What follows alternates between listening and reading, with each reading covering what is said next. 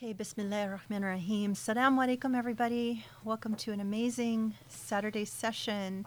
Truly amazing because we are now um, starting on the journey with Surah Al Ma'idah, um, which is such a, um, a heavy, heavy night. I mean, you, you feel, or I, I feel sort of the. Um, the weight of it because you know as we've said here this is the last major surah that we um, have not yet or that sheikh has not yet talked about in either the line by line form or in project illumine so after we finish this surah then he will have literally he will have completed the entire quran and uh, that is just mind-blowing. Um, and this journey started you know over 20 years ago um, and you know, each halaqa engagement has been hours long, and we've really done deep dives into every single chapter. And so, when you think back to everything that we have have learned or you know received, and it's all out there on the internet for people to work their way through, um, it's truly stunning and. Um,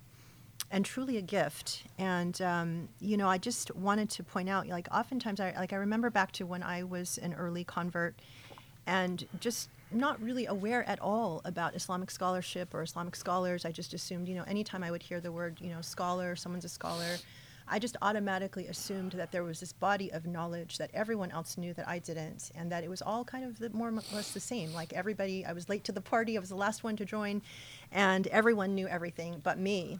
Um, and as I continued on this journey, you actually start learning that is so uh, it's like anything else. Um, everything is unique to a person and it is not that the tafsirs are all the same or there's this common body of knowledge among scholars um, or that you know there's any monolith of, of understanding of the quran. And especially this journey that we've taken with project illumine has been just so unique and special and anyone who spent any time you know hearing about the quran anywhere else once you come here and you hear what is presented in Project Illumine, you just feel like you can't go back. It's just in its own class. And um, and I, you know, continue to get so much um, mail and emails and communications from people who have just said that this Project Illumine engagement has really transformed their life. And so, um, you know, if people are just joining on now, it's really amazing um, what a gift we've all been given. Um, and if you want to join us on this journey, just to give you an update, you know, we started this program called Adopt a Surah, and it was a way to sponsor the publication of this entire tafsir, which we have been working on um, as we have been working through the surahs here in, in you know the halaqas. Um, and we only have eight surahs left out of the 114 yet to be adopted. So um, if you want to join us on this journey, um, definitely um, go to our website and you can find under the Project Illumine tab, there's an Adopt a, a section. Um, but I just I want to thank everyone because that actually is a really huge deal um, to have that kind of support. Um, and you know, uh, there's you know anyone who joins us on this journey and supports uh, you know the work here, the Hasanat is shared with you because um, you know we couldn't have done it without everyone's support. So thank you so much.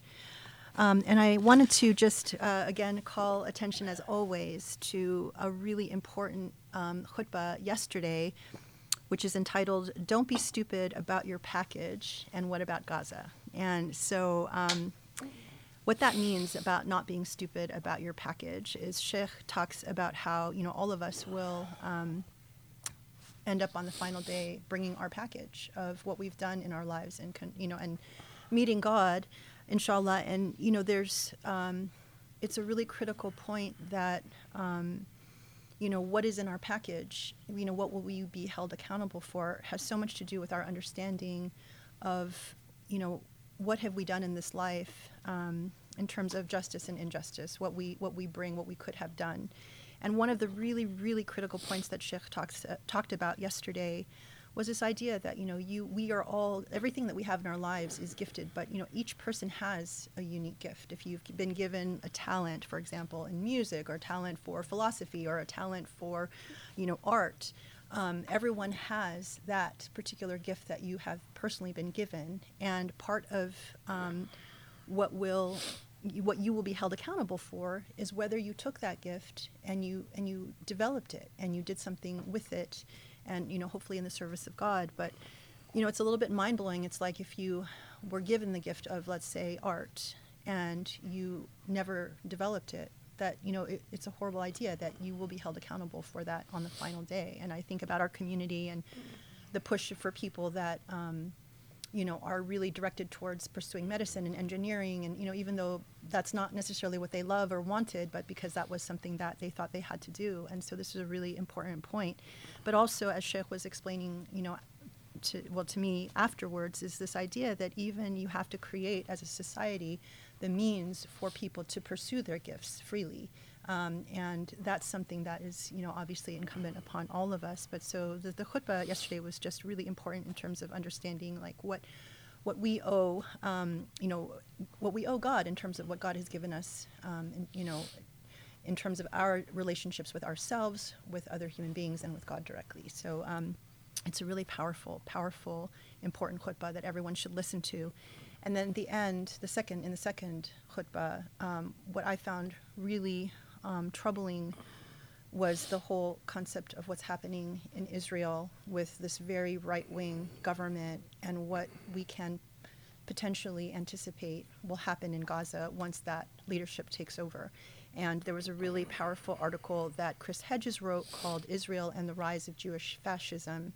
Um, that kind of laid it all out about what is happening and you know made the point that this is not conjecture but this is actually you know what um, has happened in the past some of these characters that have now are now about to assume positions of power in the israeli government for example one of them was turned away from the israeli army because he was too extreme but now he is going to be in charge of what happens to the people in Palestine in terms of their security. And you know, they've been, he's been very vocal. I think his last name is uh, Ben Gvir or something like that. I'm sorry, I don't. Ben Gvir. He has definitely expressed repeatedly how um, you know his support for um, genocide, effectively. So. This is really um, obviously disturbing. Um, it's you're not talking about something that's really far away. We're talking about something that could like literally be in the horizon of the next six months. You know, us seeing a dramatic change in what's happening and it just is it weighs on me like what do we as muslims here in america where we have freedom to you know do things about it what, what are we going to do about that so um, anyway again I, I would really encourage you to watch the khutbah to you know look up this article. It's actually the, the link to the article is in the description for the khutbah. So you can find chris hedges um, the, the piece on uh, jewish fascism. It's a really important read. Um, so anyway um, there's just so much going on in the world. And I, you know like every time we have an opportunity to come here and and reconnect with our quran and reconnect with the message here and now that we've done you know reached this monumental milestone of you know of actually touching every single surah and, and we still have more to do. Thankfully we have a lot of these short surahs left to do in the project illumine um, approach which uh, as you have seen in the ones that we've done are just dynamite. They're out of this world. Um, we still, you know, have a lot of engagement, but this is where the learning and the, you know, and the grounding um, and the comfort, I think, can come, you know, through this this education, and also the encouragement to to try and think about what we can do to fight um, for justice in our world. So I'm so grateful for this this entire gift, and um, so I'm so looking forward to the start of Surah Al Ma'idah. May Allah bless this session, bless all of our sessions, um, and you know allow us to hear and learn and internalize what we need to learn. So, thank you, Sheikh. Thank you for joining us. بسم الله الرحمن الرحيم. وسبحان الله العلي العظيم والحمد لله رب العالمين. اللهم صل وسلم وبارك على الحبيب المصطفى محمد خاتم الرسل والأنبياء أجمعين المرسل رحمة للعالمين وعلى آله الأطهار الميامين وعلى أصحابه المختارين وعلى من اتبعه بإحسان إلى يوم الدين. اللهم اشرح لي صدري ويسر لي أمري واحلل عقدة من لساني يفقه قولي يا رب العالمين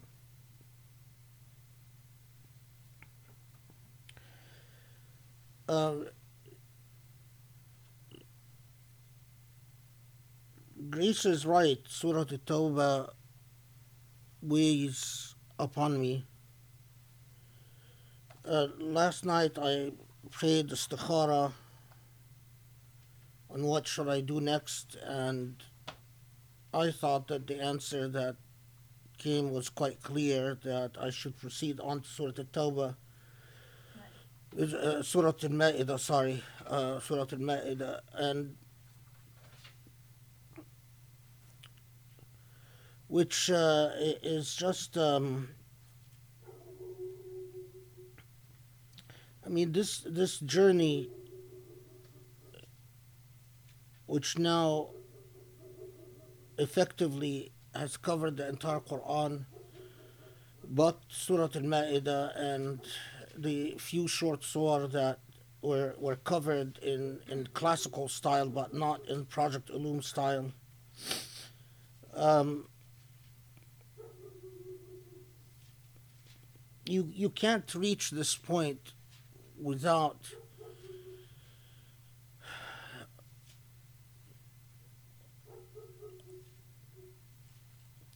without thinking about your own personal responsibility. Um, nothing is as terrifying and as weighty and heavy and stressful as the responsibility of the scholar.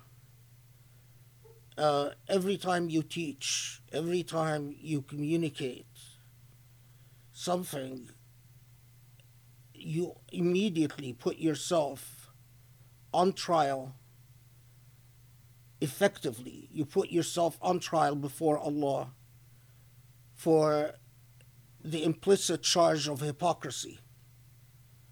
Uh, I've taught what I've taught, but do I rise to what I've taught? Am I personally as a human being, as a teacher of this material, am I at par with what I've taught? And for all of you, who anyone that hears this, um, if you teach, then you've also accepted the responsibility before Allah that your own conduct, your own seerah, your own path in life has to rise to the level of what you've taught. And that is terrifying. Um, and I think you will see even more once we're, inshallah, once we're done with Surah Al-Ma'idah, why it is so weighty and why it is so heavy.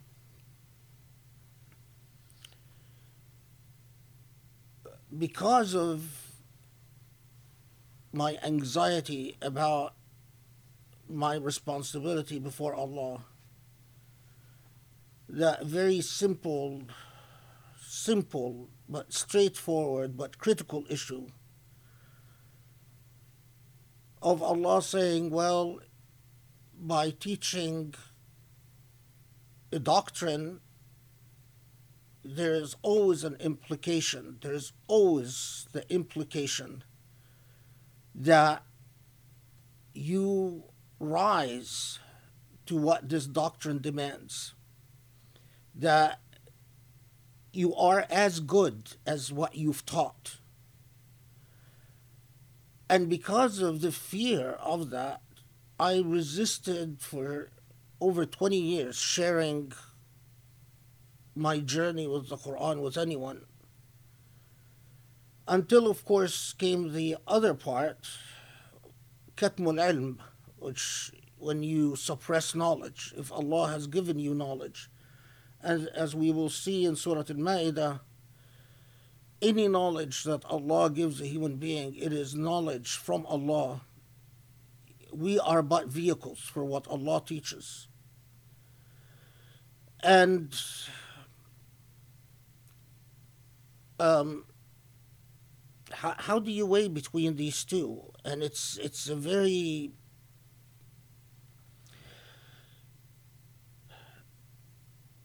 so but I am persuaded personally I have a very strong conviction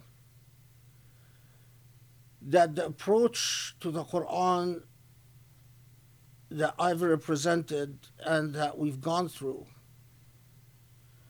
has the potential to transform this ummah. And that it is, it harkens back to that moment when the words of this revelation transformed human beings entirely, literally transformed them from the age of Jahiliyyah to an age of civilization and morals and ethics and values. Uh, did the impossible.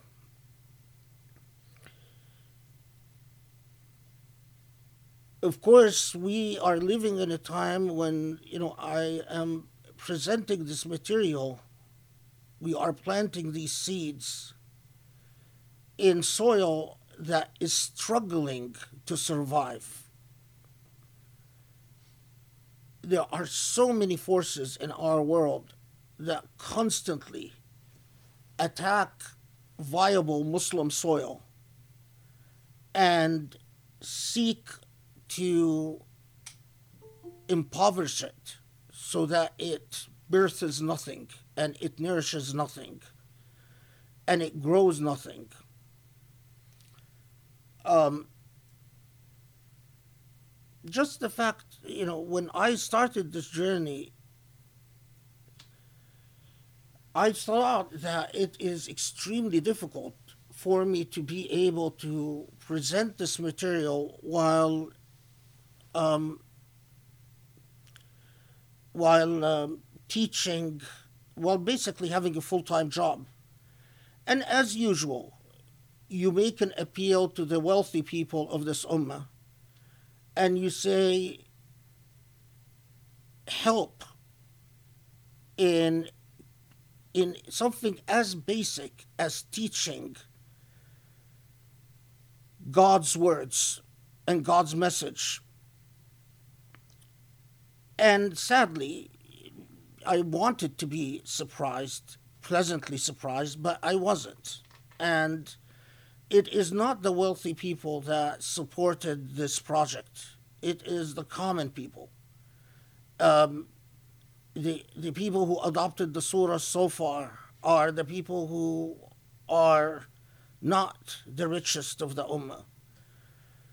Our plight is in our the the the the ineffectiveness and uselessness of our richest members and what it is often whether an ummah rises or falls is in direct proportion to those who monopolize and hold wealth and what they do with this wealth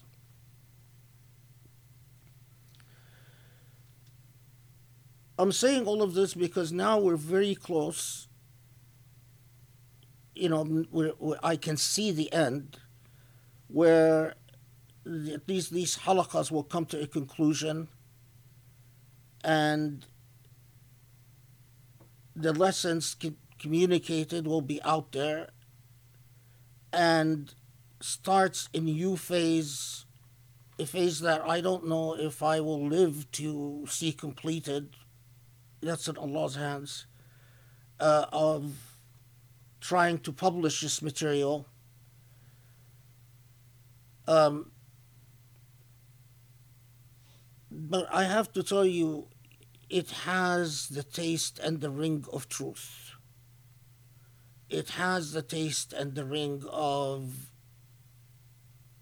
nur, of the light of our faith, the truth to our faith. And I pray that Allah accepts it from me. And I pray that Allah protects it. And I pray that Allah furthers it. And I pray that everyone that had an opportunity to learn from this tafsir doesn't do what Muslims have become so good at, and that is apathy.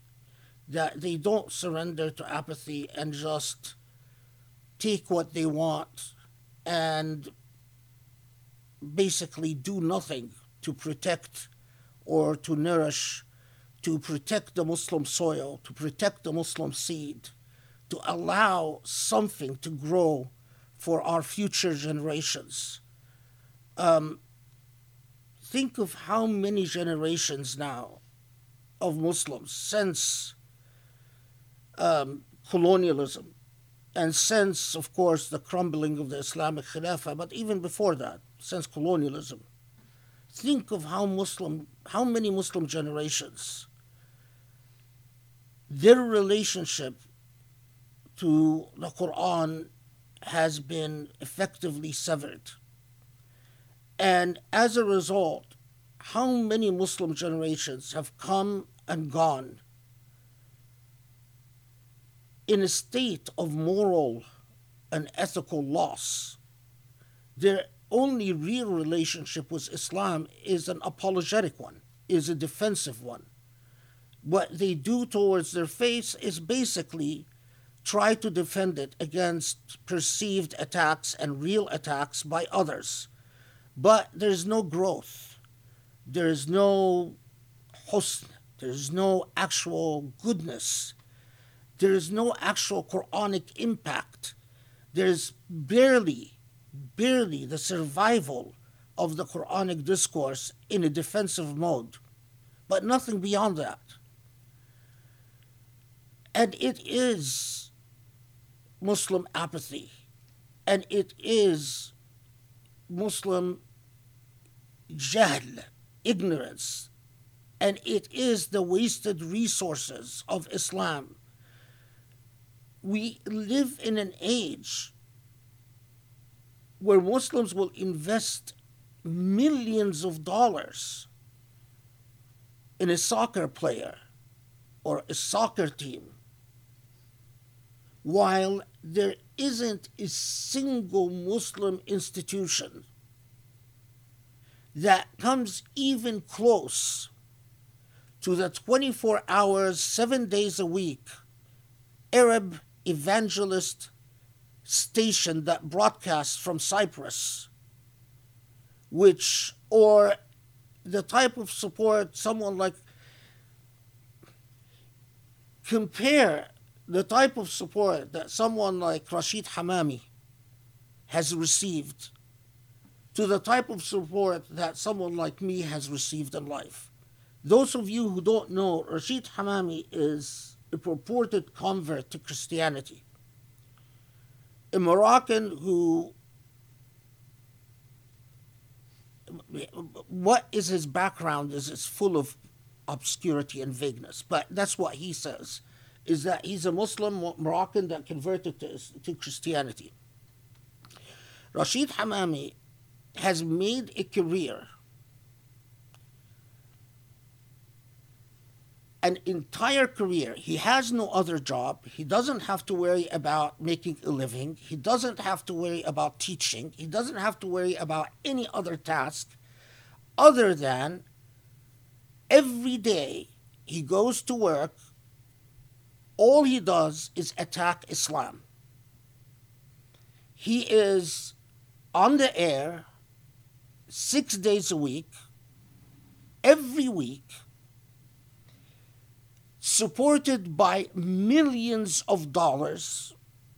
And I know that he is not just supported by money from a wealthy Texan, a woman from Texas but he's also supported by money by, from wealthy Christian Arabs, including Coptic Egyptians, including medical doctors here in the United States who are Coptic Egyptians, who donate to Rashid Hamami checks in of 150,000, 250,000 so that he can every day of every week broadcast as six to eight hours a day doing nothing but attacking the Quran. He's the, the guy that posted a $30,000 reward for any for people who can compose a text better than the Quran. This was a competition he held, and he ended up awarding the 30,000 to someone. I, have mentioned him uh, the, that competition before. But this is just one. And people are, if you realized how many Rashid Hamamis there are, that if you realize the amount of money that wealthy people spend to attack this faith, to put your children and my children, to put our grandchildren in a position of confusion and weakness and defensiveness and shame about being Muslim, because that is the, the net effect of all of this, is that your children and my children will go and will eventually get exposed to this material, either directly or indirectly, and the sense of shame, whether expressed explicitly or not, about being Muslim and the sense of defensiveness about being Muslim prevents the growth of any viable seed. So we, we have, since colonialism, we have been ex- exerting all our energies in a defensive posture to the extent that nothing grows. There is no added value to anything in terms of Muslim intellectual production. And you stand there and you say, Allah, considering Allah's message and what we've learned about the Quran so far, and what inshallah we'll learn about Surah Al Ma'idah. It is as if the opponents of Islam are the ones heeding Allah's message in spending in the path of fighting Islam Allah exhorted Muslims to spend in the path of Islam. But we, I am not kidding you people, we don't have a single, not one, not one institution of the caliber or the funding or the reach of the television stations, the, the, the, the print institutions, meaning publications, the think tanks, the uh, uh, uh, not, you know, Usuli Institute is, is a, a, a, you know, exists on a bare budget, but real institutes that are actually really funded by millions of dollars that do nothing but attack your faith. It is i mean it, i really I, I don't know what we what we're going to when when the united states opens up an entire television station in the arab world called al hurra a tv station called al hurra and that means it's funded by you by tax dollars your tax dollars and my tax dollars.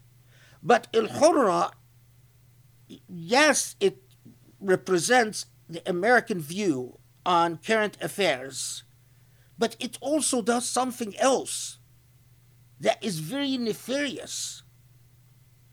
It provides a platform for Islamophobes, for Muslim Islamophobes, like Ibrahim Isa. Ibrahim Isa, who again does nothing but cast doubt on the Quran, cast doubt on the Sunnah, cast doubt on the character of the Prophet, cast doubt on the character of the companions, is employed by a Hurra channel, given a very handsome salary from our tax dollars to do nothing in his regular presentation And he writes, by the way, scripts for movies that do the same thing. He writes articles for newspapers. And again, this is just another one example. Or there's another guy, Islam al Buhairi, who's also supported by our tax dollars through Hurra channel. Islam al Buhairi is a declared atheist who does nothing. He, he takes receives his salary from Al Hurra channel, our tax dollars, to trash Islam. So it's not it doesn't take a genius. It, it money assigned by Congress to fund a TV station in the Muslim world is in turn using this money to fund people who have an ideological project. They never say a, one critical word about Christianity. They never say a single critical word about Judaism. Not even Jewish militants who are in power with Begin, I mean with uh, Netanyahu. Their entire discourse is about all the things that are wrong with Islam. And what on the other side of the coin, we couldn't even get a single wealthy Muslim with all the Muslim millionaires that exist in the world today to fund a scholar of the Quran so they can focus on teaching the Quran for a year or two. Not a single Muslim among all these millionaires not a single one of them. I mean, they go and they fund something, you know, I don't want to name institutions, but entirely useless institutions.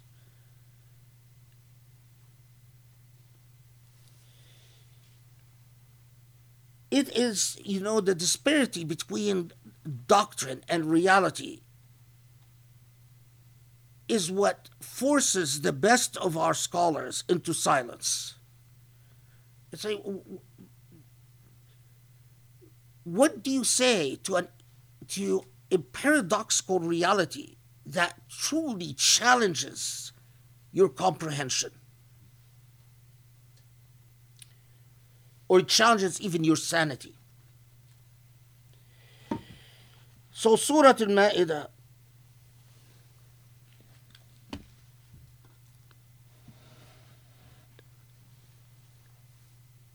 you'll find, as we will see, there's a lot of, in the tradition, a lot of contradictory, conflicting things, and we'll explain the reasons for these, this, these contradictory reports. That it is clear that Surah Al Ma'idah is a revelation around the time of Hajjat al Wada.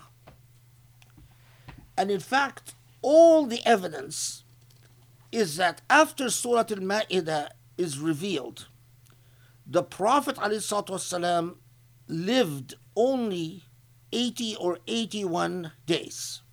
That he died 80 or 81 days, so a few weeks after Surah Al Ma'idah. And as you will see, Surah Al Ma'idah is in fact a revelation that clearly has in mind the conclusion of the Prophet's journey. So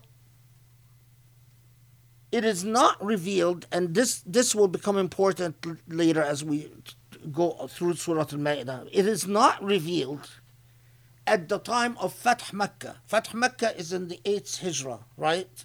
8th year. It is not revealed at the time of Fath Mecca. It is revealed later than that.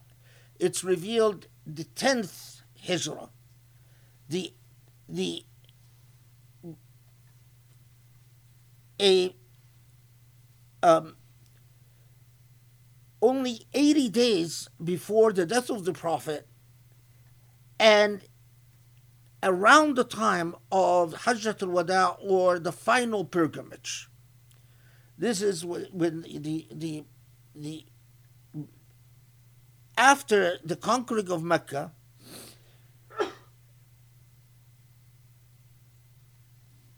the Prophet ﷺ returns to Medina, but visits Mecca again for the final pilgrimage.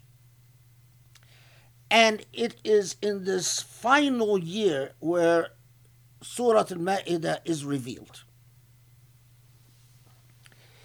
And it is very clear that Allah is telling Muslims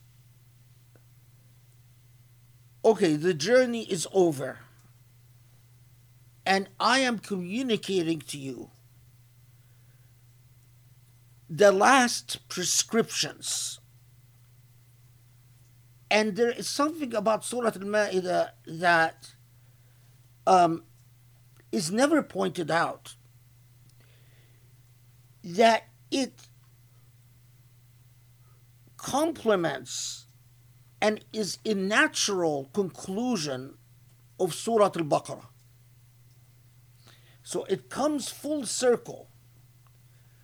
You have the principles of the message, the foundation of the message laid out in the Mecca period.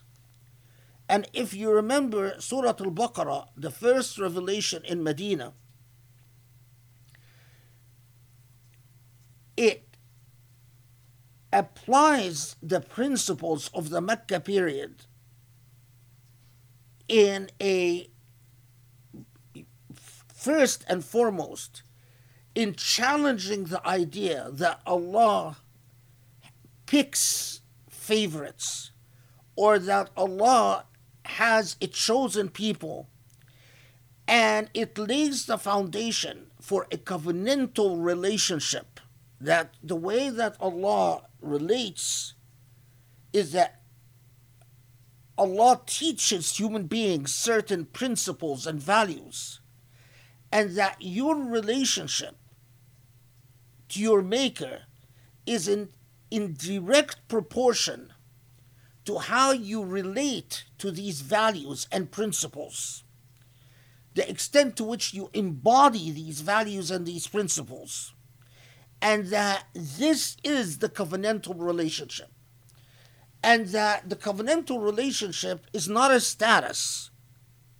And subhanAllah, I mean, in, in, in the, as I've emphasized repeatedly, the, the, the notion that people are born in a status, that the, the, the notion that people are eh, sort of the in uh, that you know that everything is fated that in the stars in the cosmos in the planets and that part of human beings fate is who is a lower caste and who is a higher caste who's born to be a king and who's born to be a prince or a princess and who's born to be the dredge of society who's born to be a slave, who's born to be free, a free person, and the, this is entirely challenged by Islam. And as we saw in Surah Al Baqarah, what animated Islam when Islam is the meaning of monotheism, and that the meaning of monotheism is that you submit to Allah subhanahu wa ta'ala, but that submission to Allah frees you as opposed to everything else. And that there is no birthright status. That the whole idea that there are people born to be poor, or people to be born to be rich, people born to be slaves, people born to be free, uh, uh, free uh, men or women, that, that this is entirely challenged by and it takes Muslims or it takes human beings back to a reminder of what a covenantal relationship means. Mind you, that when Allah talks about the Israelites having corrupted the the the the, the um, doctrines of a covenantal relationship, they corrupted it by the doctrine of a chosen people that we are God's people regardless of what we've done with the covenant. And that Christians have also corrupted it by the whole idea that there is an original sin, and as long as you accept Jesus Christ, then you're God's people, God's chosen people, regardless of what you've done with the covenant. And the, the part, and remember, this is pre Protestantism, pre Reformation. So the Catholic Church was anchored in the idea that as long as you are good with the Catholic Church,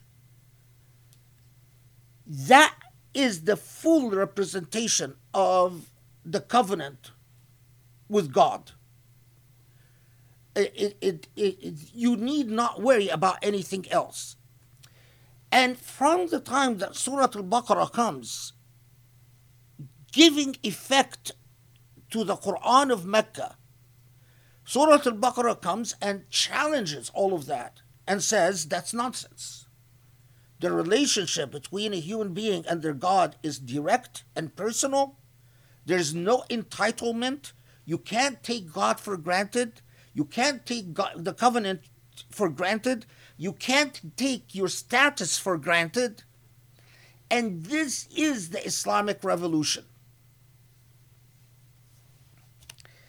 And then we we took our journey with all the demonstrative examples that we saw during the Medina period, all the ups and downs and all the message, lessons that Allah imparts to Muslims, until we now come to Surah Al Ma'idah and how Allah is going to close this message so that this becomes the inheritance of Muslims for ages to come until the hereafter, until the final day. What Muslims are going to carry. And look at how Surah Al Ma'idah begins.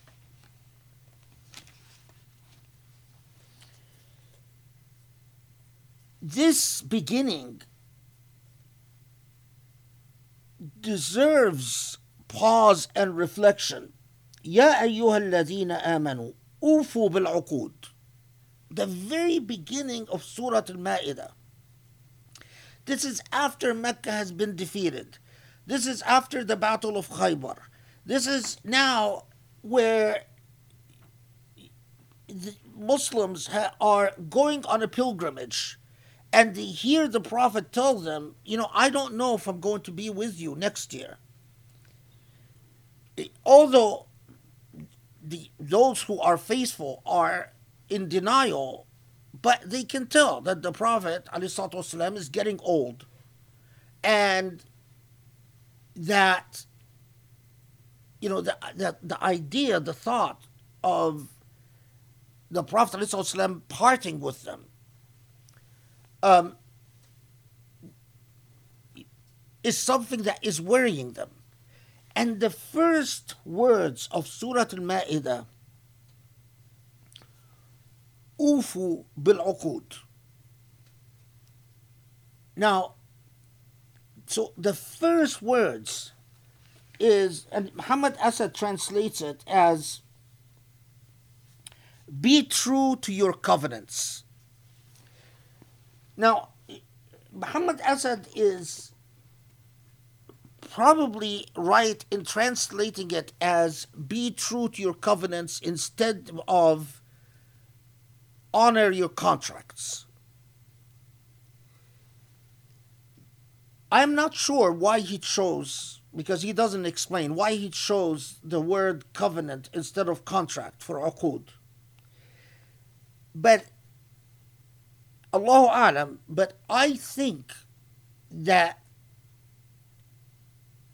having studied Surah Al Ma'idah in its totality, he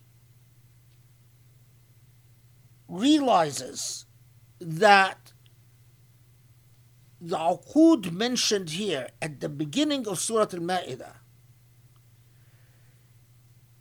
is not talking about just marital contracts or commercial contracts, but it is talking about every promissory situation that human beings find themselves in. It is as if the first the, the first words of Surah Al-Ma'idah is you want to understand or you want to know the principle upon which all morality, all virtue is built. It is the simple principle. You exist within a relationship of obligations, whether explicit or implicit.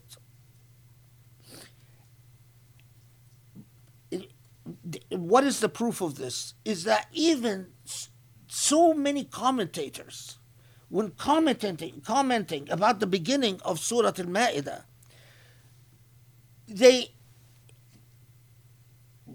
said, well, the opening of Surah Al Ma'idah makes us think about all the uqud that in fact in all the promissory or all the obligations or relationships of obligation that bond or tie a human being from the time a human being comes to existence. And this is what I've mentioned in the khutbah that there are contracts, or if you will, obligations, covenants that are owed to God there are contracts, obligations owed to other human beings, and there are obligations or covenants owed to the self. And that there is no right without a corollary, corollary duty. So, your relationship with Allah, everything that you receive. If you were, if you are qalil al adab, if you have no manners, you are a person of ill manners, you would say, What Allah gave me are gifts of entitlement, and I owe nothing in return. And you would say, Well, you know, I didn't ask for these, so whatever I receive from Allah is a windfall. It's like, you know, well, you've sent it to me, you've gave it to me, I'll enjoy it, but I owe, no, owe you nothing. But our ancestors actually discussed this at length and said, but this is the posture only of people without akhlaq, without manners, without virtue. It is not virtuous for you to keep receiving and to say, I owe nothing in return. That is not a person of what a person of karama does, a person of honor and dignity does. Your continued use of what Allah has given you as a matter of virtue creates corollary obligations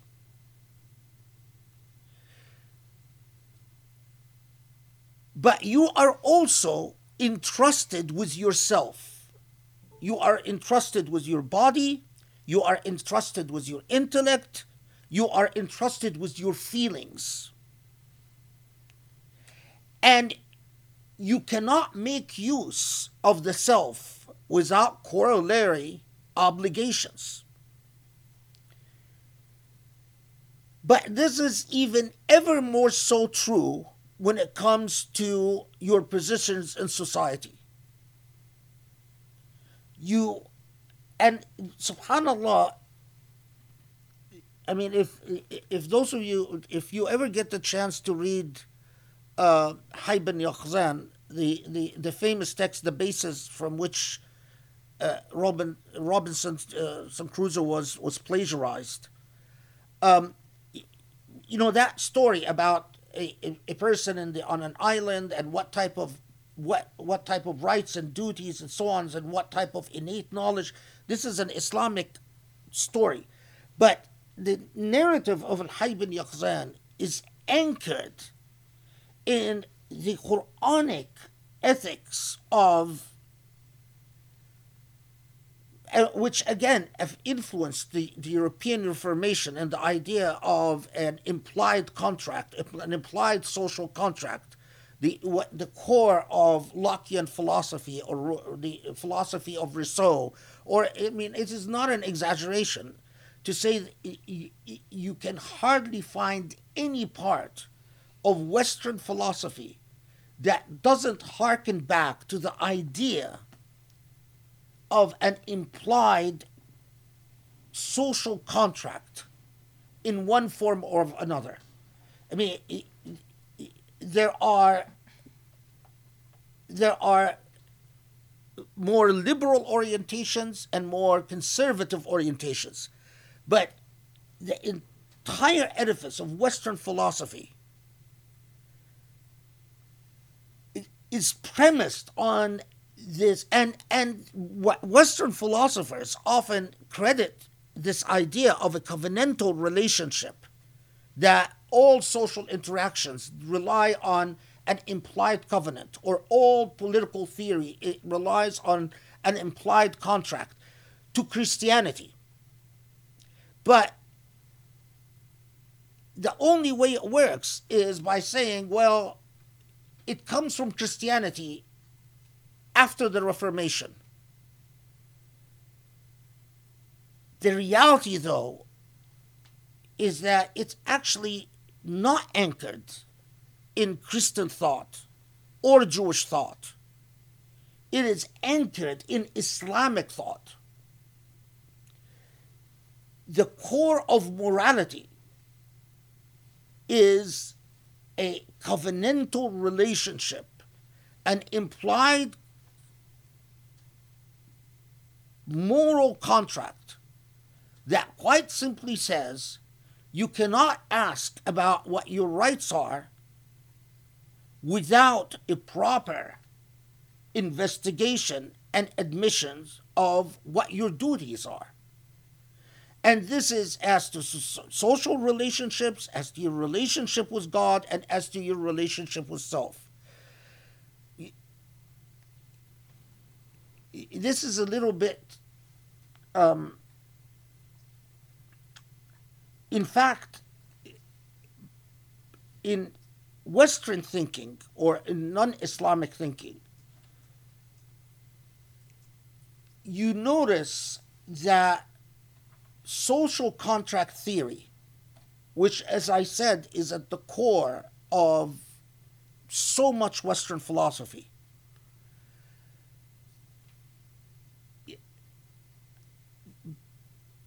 because it suffers from certain core inconsistencies that are never quite resolved. Although in theory it says that there is a correlation between rights and duties,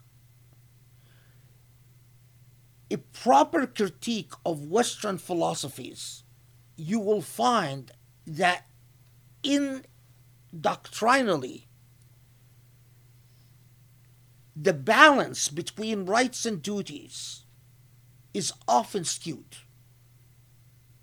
That in fact, and I think this comes in, indeed from Christian salvational philosophy that you start out by saying, for every right there is a duty, and every duty there is a right. But once you actually start working through your philosophy, you end up affirming a whole host of rights without parallel duties. And because the, the theology of your philosophy has accepted the idea that rights could be a matter of status, not a matter of relationship. I know that this is a little bit advanced philosophy, but for whatever it's worth, for those who understand what I'm talking about, I've got to put it out there. That remember, the Islamic message comes and says it is not a matter of status, it is a matter of relationships.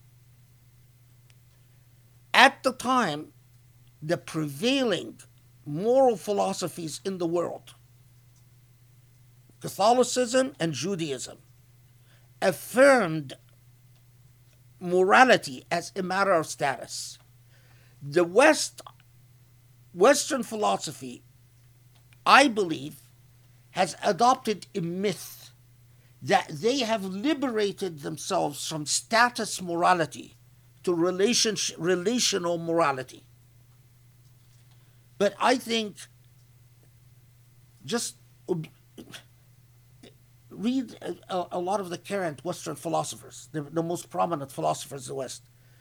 You will find that the entire argument about rights, correlation, and a relationship between rights and duties falls apart in application as they work through their philosophical problems, where they end up affirming status morality rather than relational morality.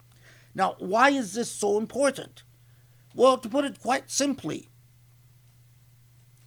if you hold a right and your right is not related to your obligations, you could very easily end up affirming egocentric positions. Positions where a person says, I have a right to enjoy what I enjoy and, you know, let the rest of the world go to hell.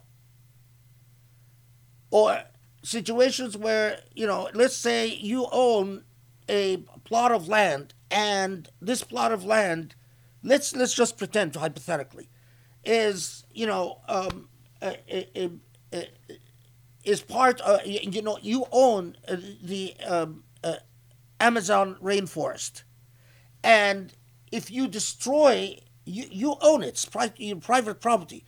But if you destroy it, you're going to kill off humanity because you're going to affect the production of oxygen in the world. If your social thinking as to rights and duties is not balanced, you end up having a very difficult time defending the idea of why don't I have the right to do with my private property as I wish, regardless of the social consequences upon others. This is precisely the different the, the Quranic morality, Quranic philosophy comes and says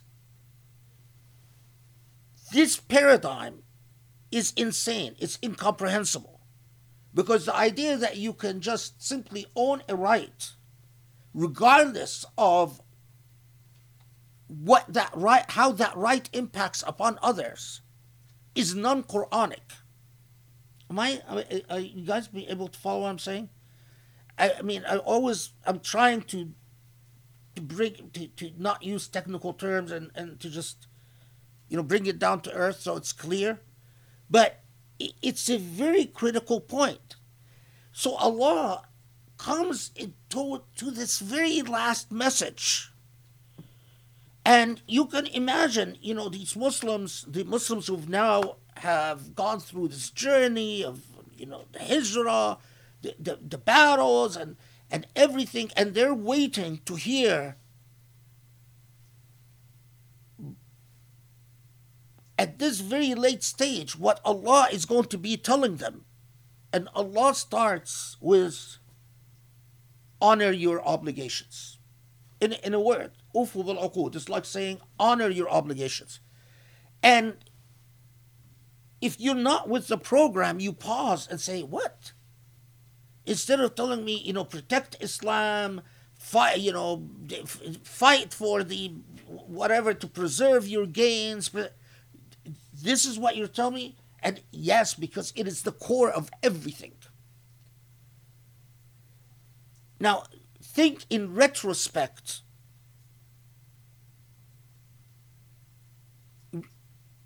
When you find a, a Muslim with a poor work ethic, what is the core of this poor work ethic?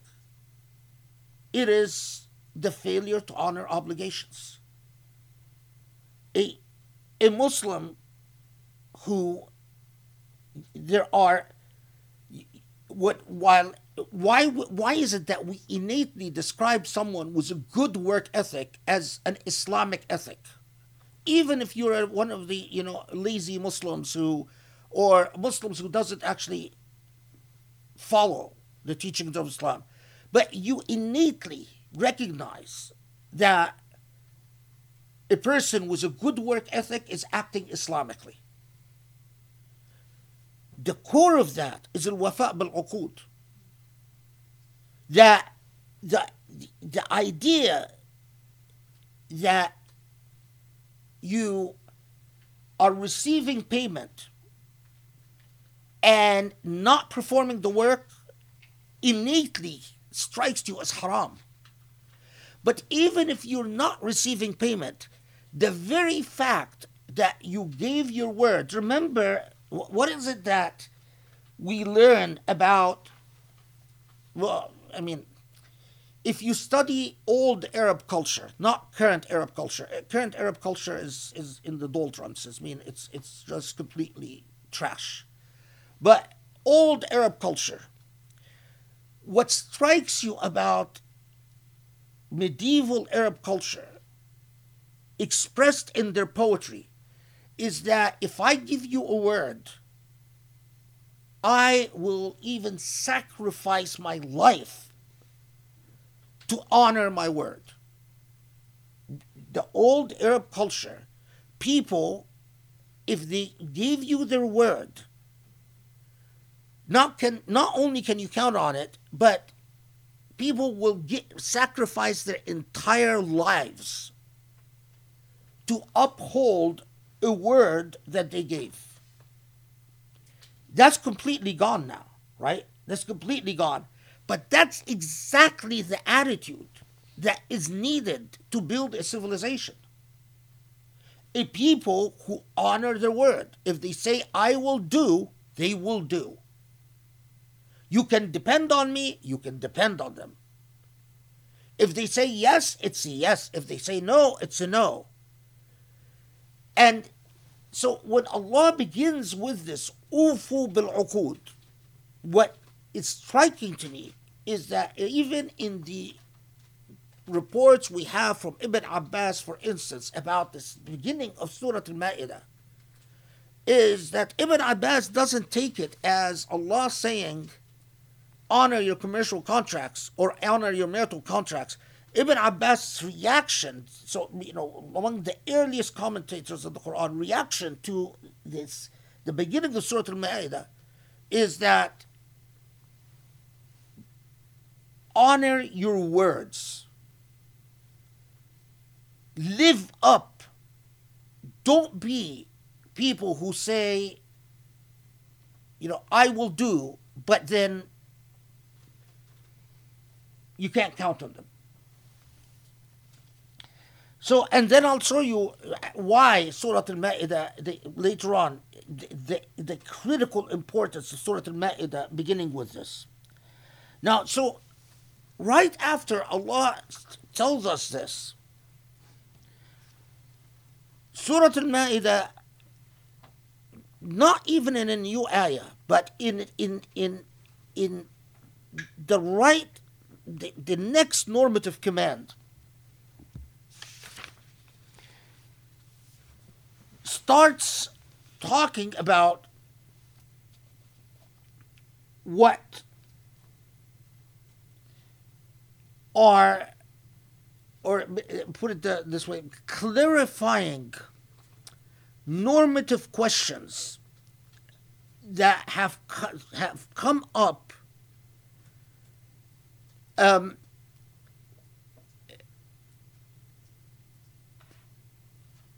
but focused on and, and, just remember this word for, for now focused on the sha'air al-islam the well i'll use the word rituals for now but we'll we'll get more clarity about it a, a bit later so that and the, the first sort of issue that Allah starts clarifying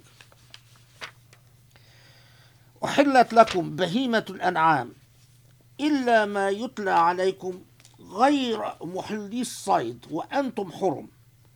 إن الله يحكم ما يريد. يا أيها الذين آمنوا لا تحلوا شعائر الله ولا الشهر الحرام ولا الهدي ولا القلائد ولا آمين البيت الحرام.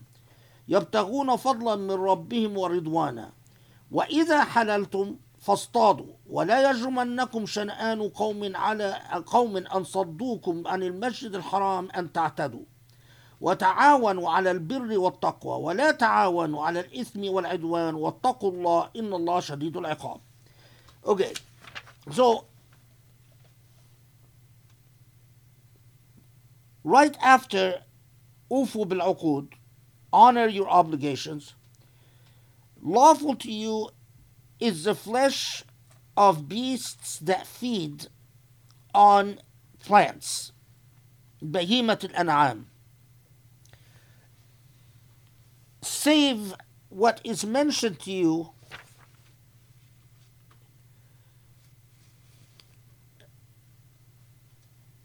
um, to, okay. So f- flesh of beasts that eat plants. However, you are not allowed to hunt while you are in a state of pilgrimage. The actual issue that comes up during Hajjatul Wada is a sort of a, a, a practical issue of well, when we are in a state of ihram, as we are in in this state of um, uh, pilgrimage, um, are we allowed to consume meat? And the answer comes very clearly well, you're not allowed to hunt, but you can eat halal meat, basically, the meat other than the. Uh, you can eat meat that you, you purchase, but you can't hunt the food. Okay, so but this is this is the, the sort of immediate specific response is given to underscore a bigger point, and I'll explain what's going on in a second. Okay, so believers لا تحلوا شعائر الله Allah is warning you that Islam has Ish'air. Eh, the singular of Ish'air, of Sha'ir is Sha'ira. And the Sha'ir, which we often, you know, translate conveniently as ritual,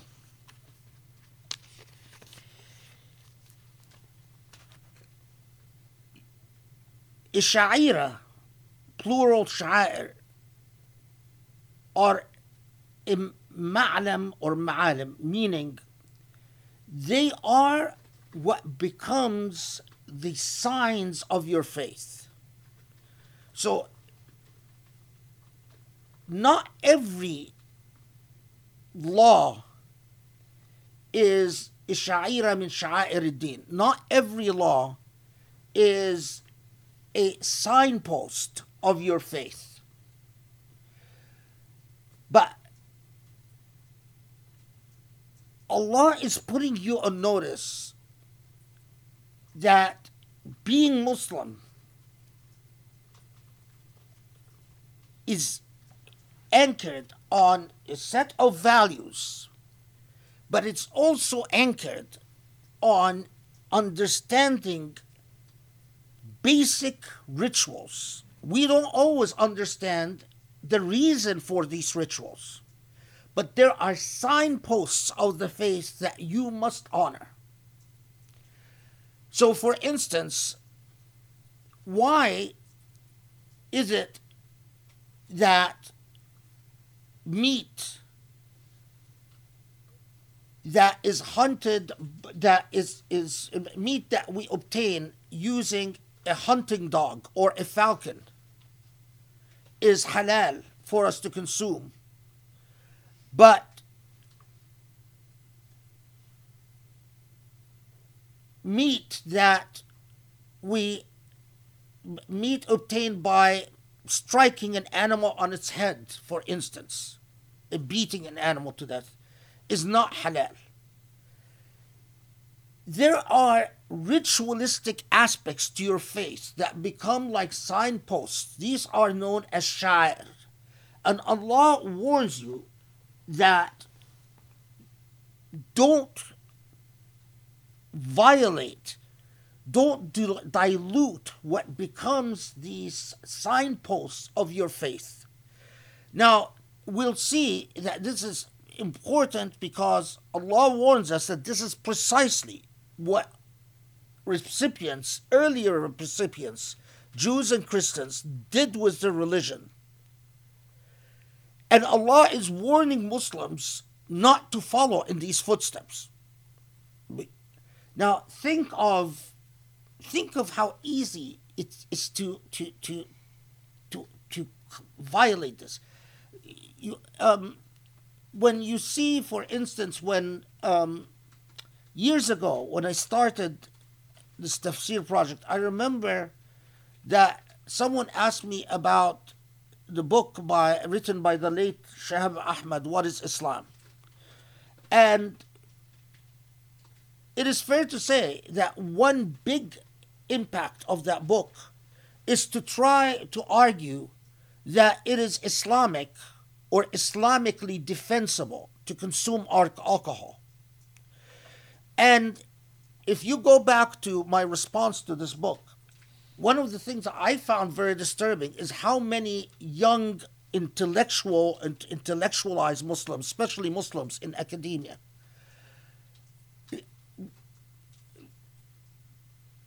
were impressed by the reductive argument of this book that effectively what it does, it's the, the net effect of the book is to say Islam is not built on any specific sha'ir.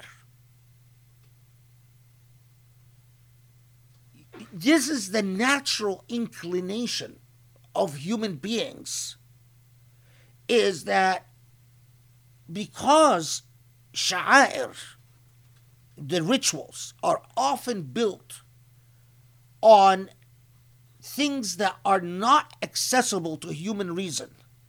Why do we pray Dhuhr arba rakat? Why do we pray Maghrib three uh, talat rakat? You know, it is always easy to try to go in and deconstruct these elements.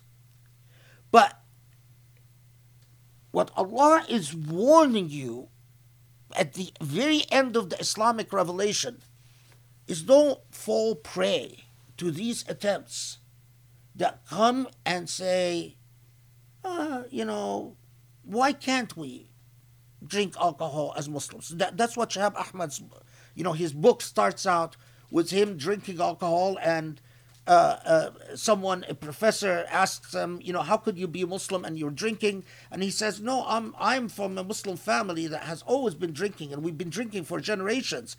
And in fact, the entire book, I'm going to prove to you that you can be entirely a good Muslim and drink alcohol. There's no problem with that. And then I found all these Muslim kids, including I, I've heard, I think it was, uh, uh um, you know, who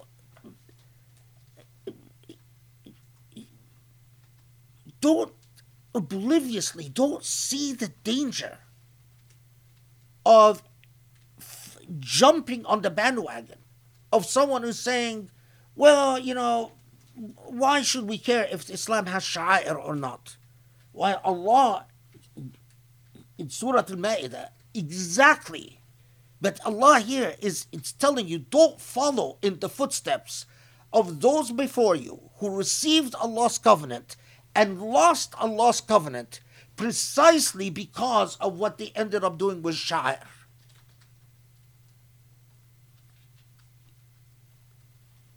Again, if you are one of the because I, I don't know if it's still you know in you know academia has these fads and you know, uh, when I was in graduate school, it was Arkoun's book, Rethinking Islam, that was the fad. And, you know, all the uh, um, intellectualized young Muslims, every Muslim who wanted to be cool, you know, thinking intellectual Muslims, was going around blabbing about Arkoun's book.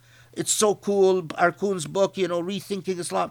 Then, of course, in when I started the, the, this project, it was Shahab's Ahmad Shahab's book, uh, uh, What is Islam?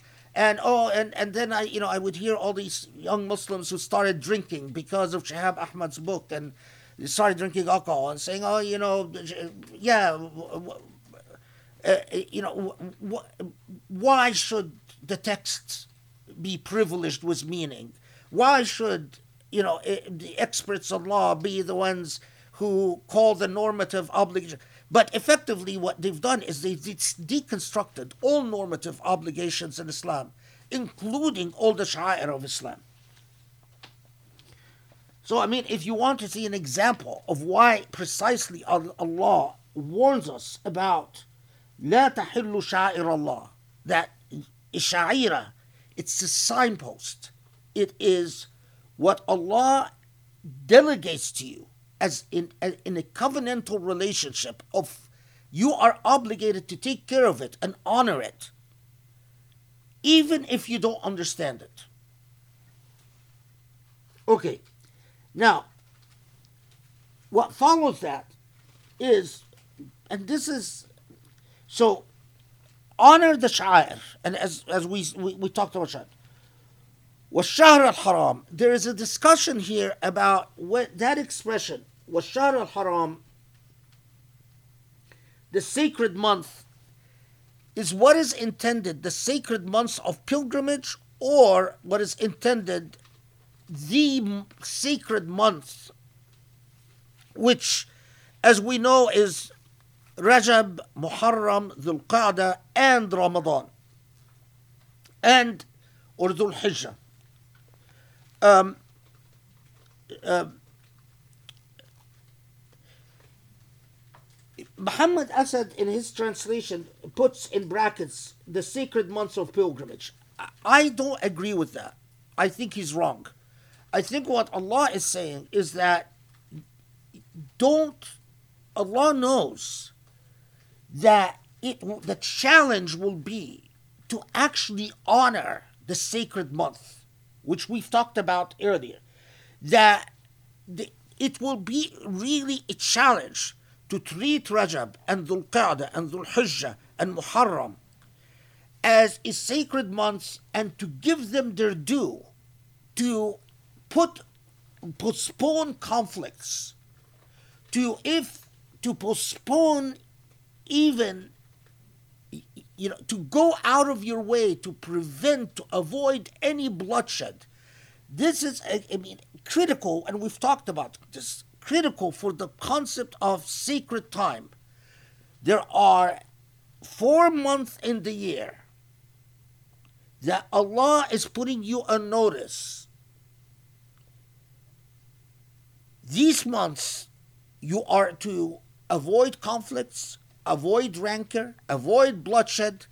And as we in fact saw, it didn't even take that long for Muslims to completely violate that covenant. To the point that most Muslims today don't even, these four months if they are even aware of the coming of Dhul Hijjah or the Qa'dah, they don't mark them in their psyche.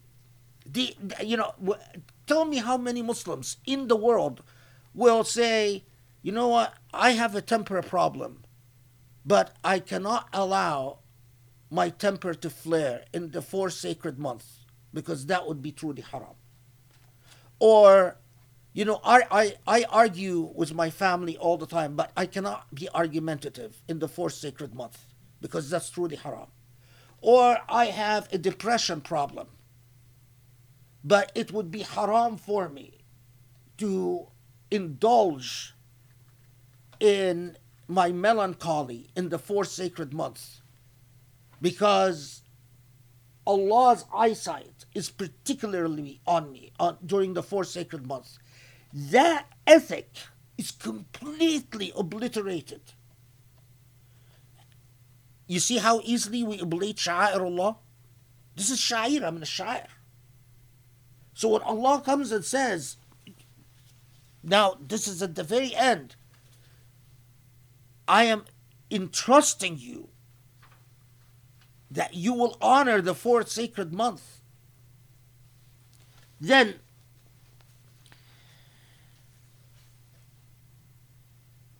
ولا الهدي ولا القلائد. Now here, that Muhammad Asad translates this, nor against the garlands offerings, offerings, nor against those who. So okay, ولا الهدي ولا القلائد. the pre Islamic Arabs would mark the animals that were going to be sacrificed as offerings with a a a uh, was a particular um, uh, garland. I mean, that's the word for it. It's, it's a it's a qilada, uh, something that is put around the neck.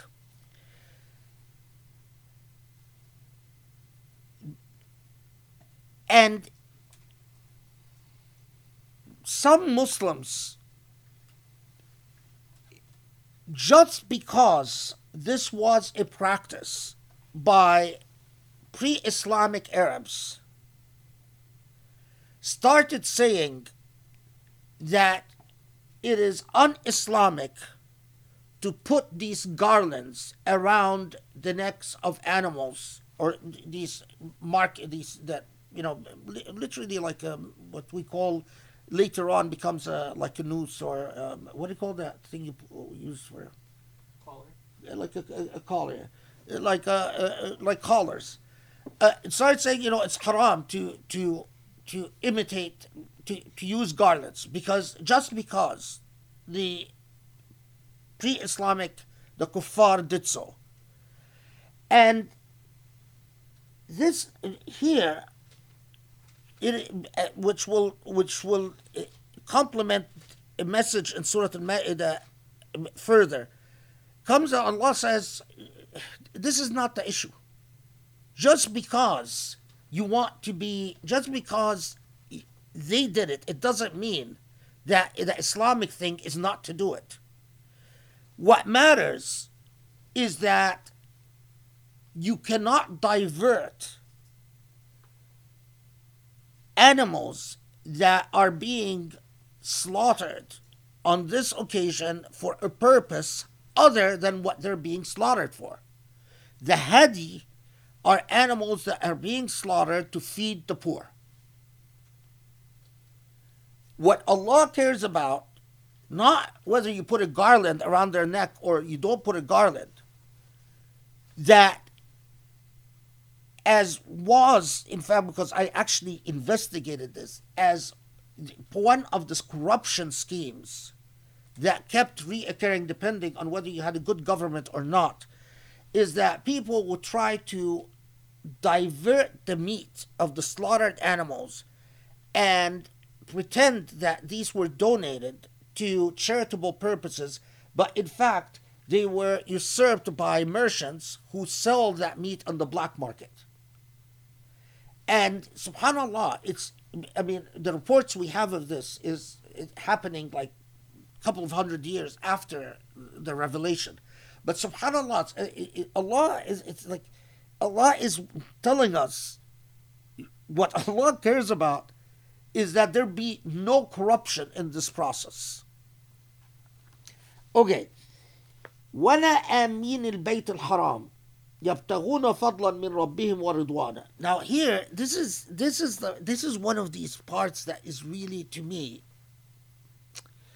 ولا آمين البيت الحرام. And you cannot disrupt in the same way you cannot disrupt the sha'ir. You cannot dilute the sha'ir. You cannot deconstruct the sha'ir, right? You also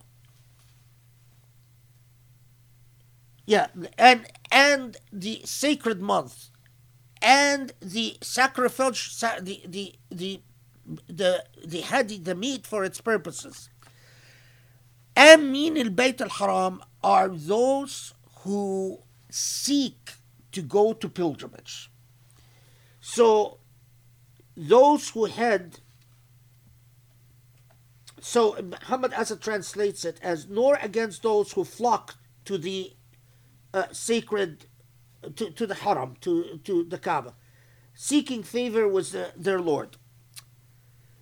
Now when I looked into the various commentaries and various books on, on fiqh about Amin al Bayt al Haram so what you have here is that Allah is telling us the Amin basically people who are are going are are are heading to the sacred temple, right? And Allah is saying you cannot interfere with this. In the Islamic tradition, until colonialism, for it, this was understood as an obligation to facilitate the path for all Muslims who are seeking to go to Hajj. And in fact, what emerged is a collective um, ethic that various Muslims must, or they could, if they don't collaborate on anything at all, at a minimum, they must collaborate on facilitating Amin al Bayt, facilitating the past of those who had to Hajj. Now, that ethic, with the birth of the modern nation state, completely disappeared because after the birth of the modern nation state, it became a single country that says, I am responsible for Hajj. No one else gets to have any input on Hajj. But what is even and, and, and this, by the way, for those graduate students who want to find something, you could, you know, you could research this and write on it. The juristic debates on the first time of the use of visas in regulating Hajj. You know, we today act like it's that's no big deal. But it's one thing to say, I am regulating because I don't want there to be such numbers where it poses a danger to people's public health, that people will crush each other because of the crowds. It is quite another to regulate it, to profit from it. That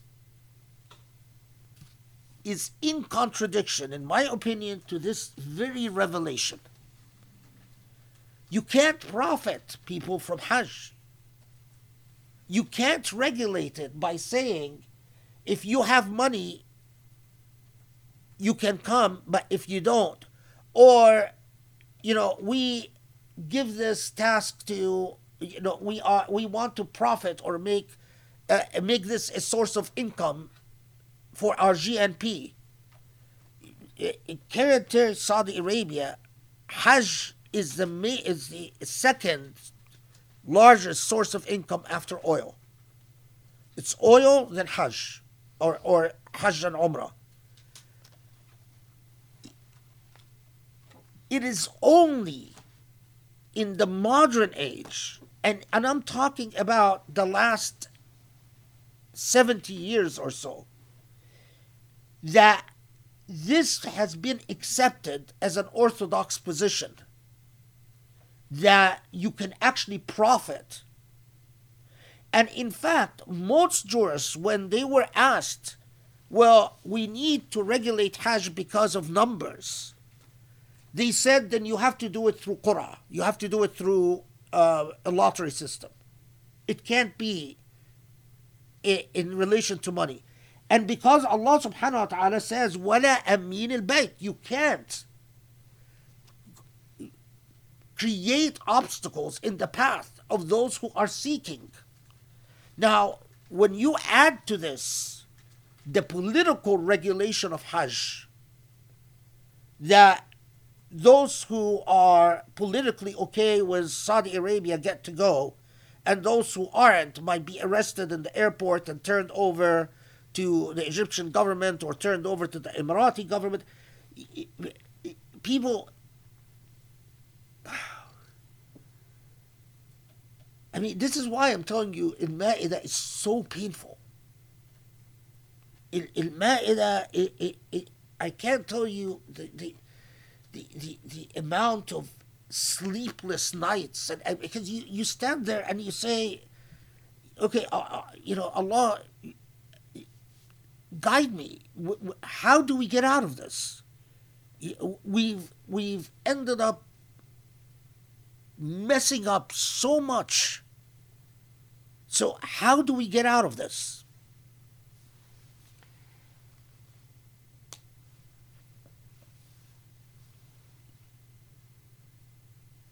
The commercialization and and and this is the the the when I say well al hajj uh, you know everything that that the the entire edifice of Mecca and and Hajj and especially in Hajjatul Wada is that rich and poor had the same opportunities, the same means. There, there, you, there was no distinction between the tent of a rich person and the tent of a poor person. Part of that is that the Kaaba remains the Kaaba in its most basic uh, geom- geometrical form, the square, represents a core of unity, represents the covenantal relationship between Allah and human beings, and represents egalitarianism.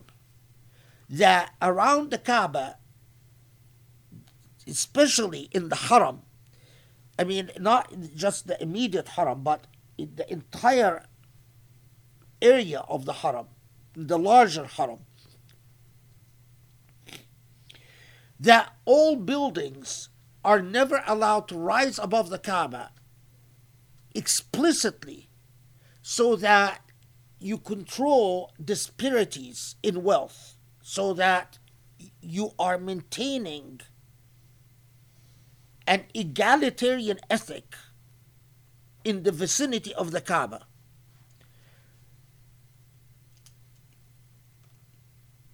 People appear before the Kaaba equal in appearance and equal in accommodation quite explicitly and intentionally so.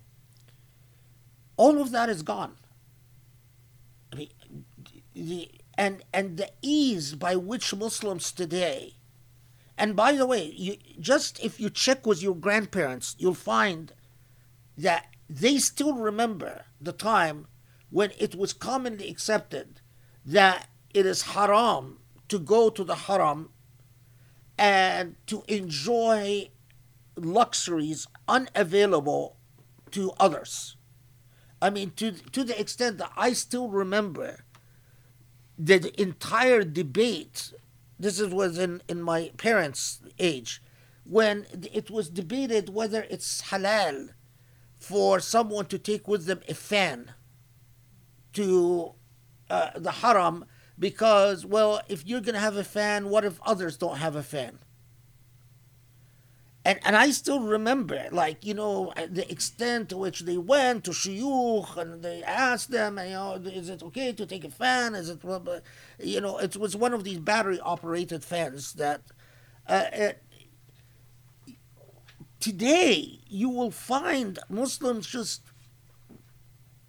without a second thought making bookings in what is it, the Hilton or Sheraton or around there, and and just you know without a second thought. Oh yeah we'll, we'll we'll you know we'll sleep in luxury and wake up in luxury and we don't need to think about what those who are without means what their accommodations are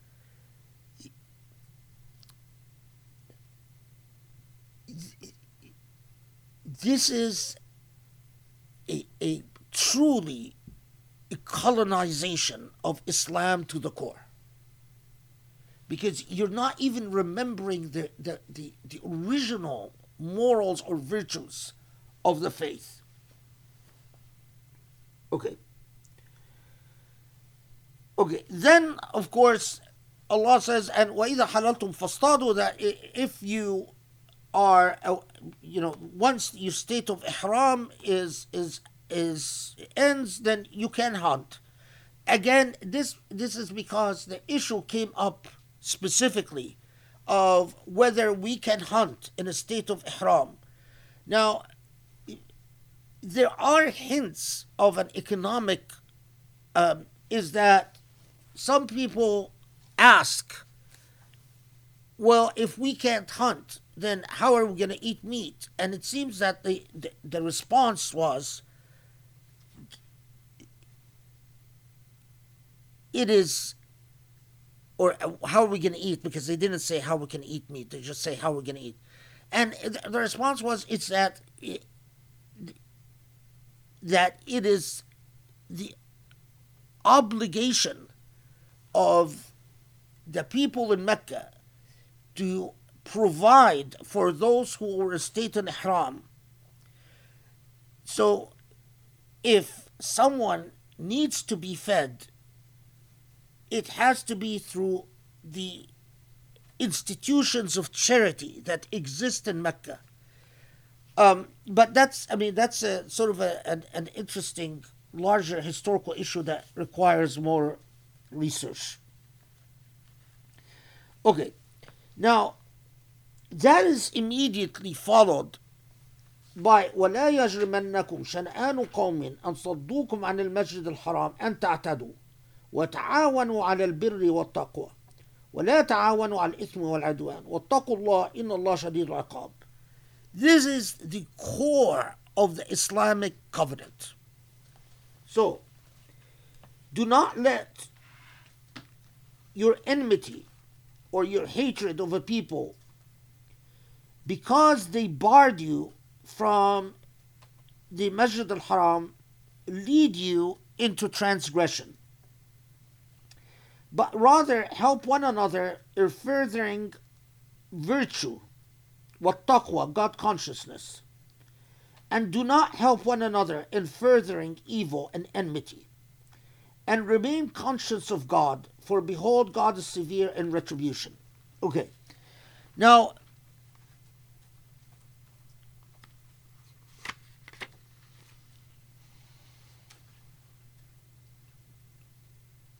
there are a number of reports that are puzzled they are they're puzzled by by the message in this revelation because it says don't let the fact that these people prevented you or prevented you from access to Masjid al Haram lead you into transgression. And they said, well, that really doesn't happen in the 10th, 10th Hijri year. It happened in the 8th Hijri year. It happened when Muslims thought to go to Hajj and the kuffar prevented them. This is before the, the treaty of Hudaybiyah and before Mecca was defeated. And so some speculated, well, maybe this this poor, this ayah was revealed earlier, while the beginning of Surah Al-Ma'idah was revealed and the, the rest of Surah Al-Ma'idah was revealed later. But there's nothing to support that other than your the historical speculation that well this type of message of don't let the inequity of others prevent you from doing what's right seems to fit the events of the the eighth Hijri year. Other than that speculation, there's nothing to support saying that this part of Surah Al-Ma'idah was revealed two years earlier. So, but what was going on to invite such a message? Two things. One is the attitude or the report that Ibn Abbas relates to us that some Muslims thought that it is incumbent that the sha'air, the, the, the habits and practices of whatever Mecca followed before Islam must be altered just as a way of you know sticking it to Mecca to say you know we your old ways don't fit us and that this type of attitude which is primarily reactive I am going to do things differently not because they're right but just because they spite you so that's one. The second, which is even more interesting, is that more interesting and, and makes a lot of sense. Many of the old time, or a number of the old time Muslims, Muslims from the Ansar, those who fought in battle after battle supporting the Prophet ﷺ, and we're worried, very worried that after the defeat of Mecca, that the Prophet was going to prefer living in Mecca rather than returning to Medina. And they t- told the Prophet, you know, we supported you. So now that you've conquered your, your hometown, are you going to stay in your hometown? And he tells them, no, you know, his sense of, look at the sense of morality and loyalty. You supported me. I can't bail out on you now that even though I love Mecca, and even though this is my hometown, but there is a principle to uphold. And he, in fact, returns with them to live in Medina. But they were vocally questioning the loyalty or the faith of the old, of the foes of yesterday. They're saying, you know, it wasn't that long ago when you guys did everything to prevent us from having access to to Mecca. And now, you know, suddenly when you were conquered, when you were defeated, you converted to Islam. And now you come and often because we are in Medina, we are living in Medina, you are living in Mecca, these Medinian Ansar think of the Kaaba and the Haram as theirs by virtue of Islam. it's not their hometown, but it is what their their very relationship to Islam makes creates that bond while the native Meccans who converted after Mecca was defeated have the hometown advantage. They're there on the ground. And now that they converted to Islam, they're going back and trying to jostle or trying to compete for all types of positions in servicing the Kaaba and servicing the pilgrims now under the flag of Islam instead of the flag of Jahiliyyah. And the Ansar, you know, some of the prominent Ansar are questioning the motives of these people, saying, "Really, now you now you're really interested in you know this position where you take care of the Muslim pilgrims, where just a year ago or a couple of years ago, you, you, your whole service was for to against Islam, and the Quran comes and says." This is not a game of vindictiveness. This is not a game of who has the hometown advantage, who, you know, who's the older Muslim, going back to the issue of status. You have an obligation to be just. And it is not an excuse to say, well, they were unfair to us.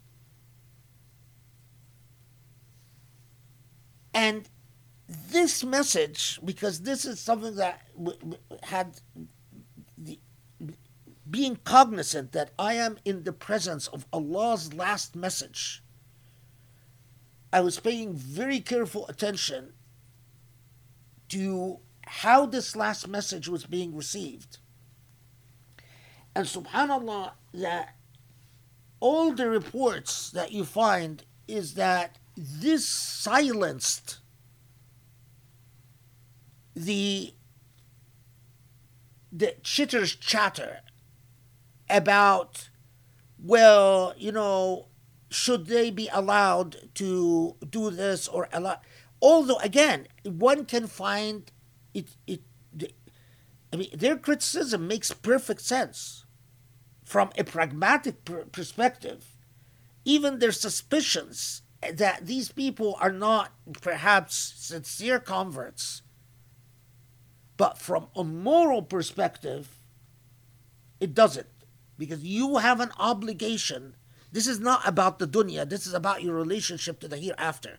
And you have an obligation to be fair and just, even if you have historical injustices inflicted upon you.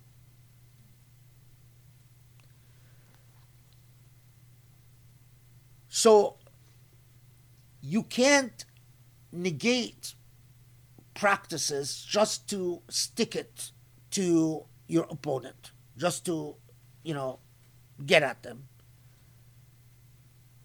You can't, for convenience or pragmatism forget the sacred month and sacred time. You can't just say, well, oh, you know, it's not convenient, so we don't have to do it. You can't, for whatever reason, dilute Sha'air al Islam. These are the signposts of what define your faith. You can't play games with them to get tenure at Harvard or, you know, you know, you, you, you not allowed. Or tenure anywhere else for that matter.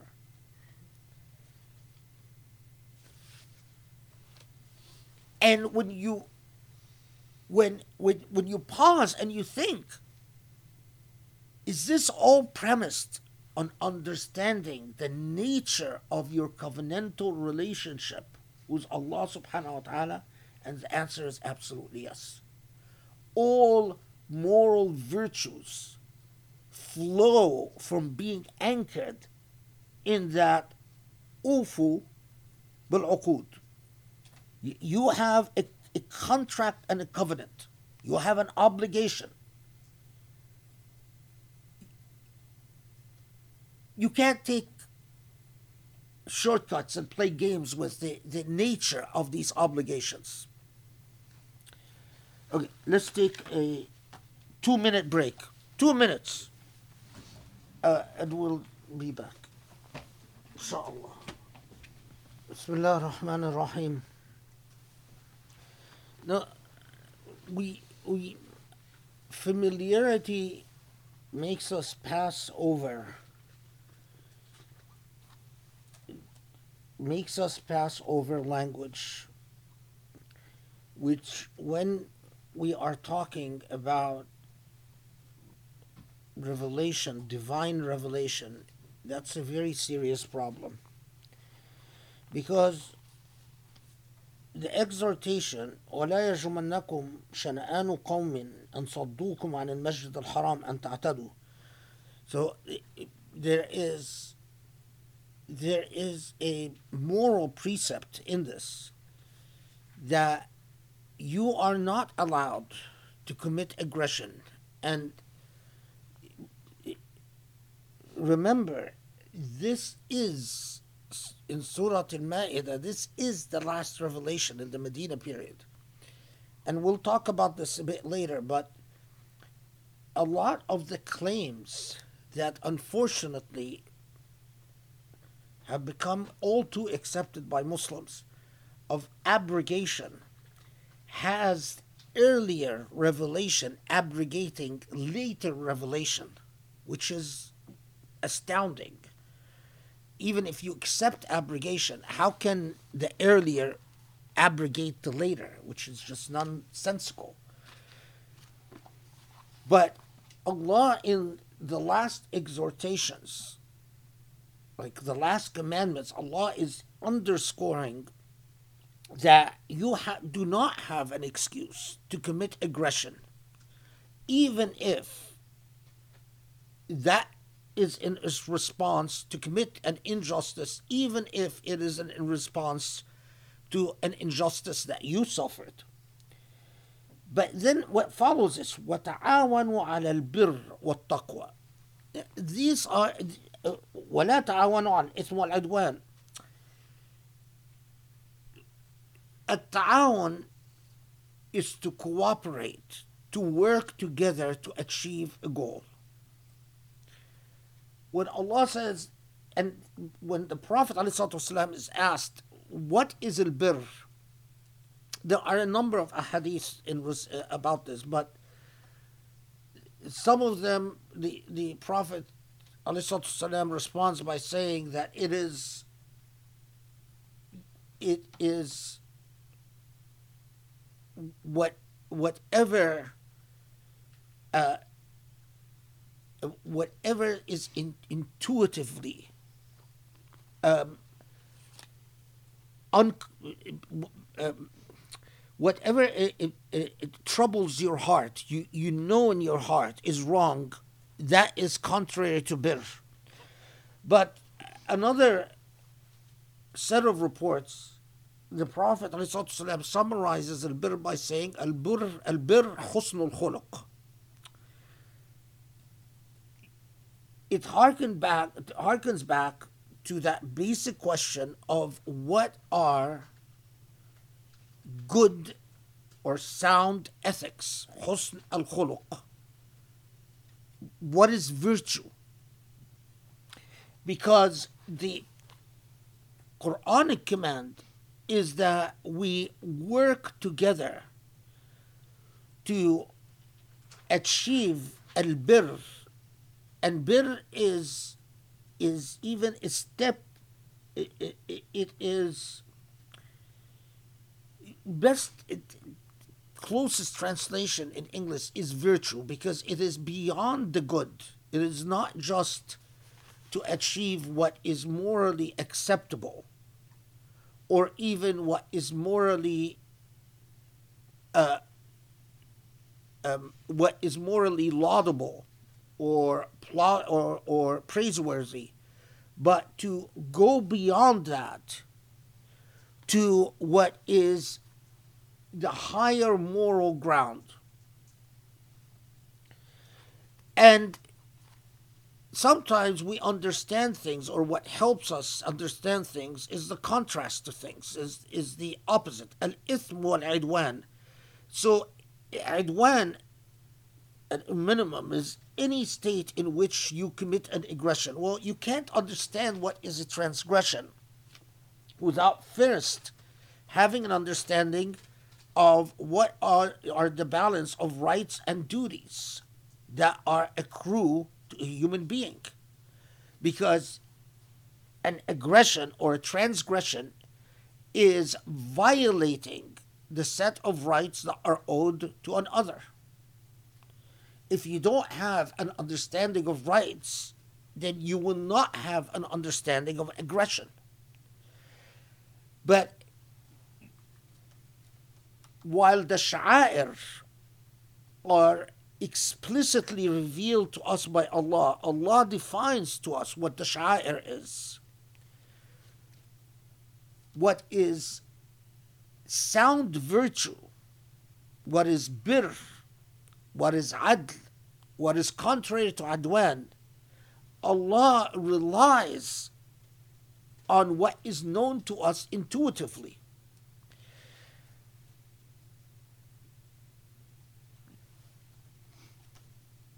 It, it, it's like it's you know it's precisely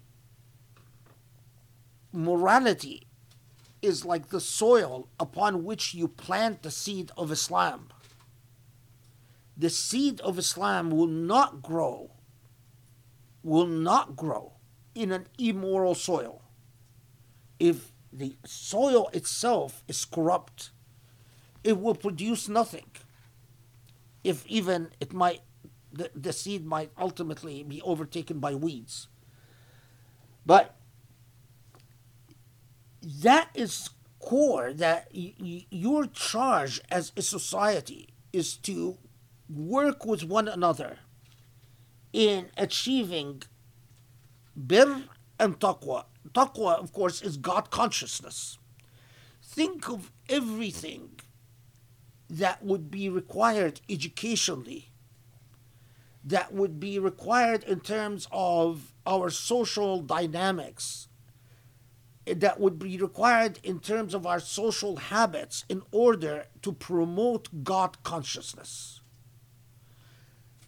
Parts of God consciousness cannot be a sudud an anillah. That if if you're if what you teach results from people being uh, turned off the divine, people be, being uh, led away from the divine because the teachings are incomprehensible or the teachings are harsh or the teachings are not beautiful. That is not going to achieve taqwa as god consciousness. Taqwa the relationship between the teachings of justice and teachings of god's consciousness it's like an umbilical relationship. It is insepar- inseparable from one another. If you allow for people to grow with oblivious to justice or ignorant of justice or accepting the, that God and injustice can exist with one another, invariably that will undermine God consciousness. I mean, I've when I wrote the search for beauty in Islam, the whole concept of beauty is anchored in the notion of bir as a necessary corollary to taqwa, to God consciousness, because human experience shows that the dynamics of God consciousness becomes skewed and corrupted when it is anchored on a platform of injustice and ugliness and cruelty and harshness. In order to get human beings to be in a state to develop the potential of God consciousness, you can only do so by human beings seeing that those, the same advocates for taqwa, are also advocates for bir. Meaning that if I see that the same people who are advocating God consciousness are also the advocates for justice and goodness and beauty, that will help my God consciousness. But if the advocates for God consciousness are not advocates for justice or goodness or beauty, which is the state we have today among Muslims, what happens is that people's understanding of God consciousness becomes skewed and corrupted. That is why in the Quran you always find bir tied to taqwa. Al bir wa taqwa. Allah alerting us that they go together. You, you can't rip them apart and pretend that it's workable. Okay.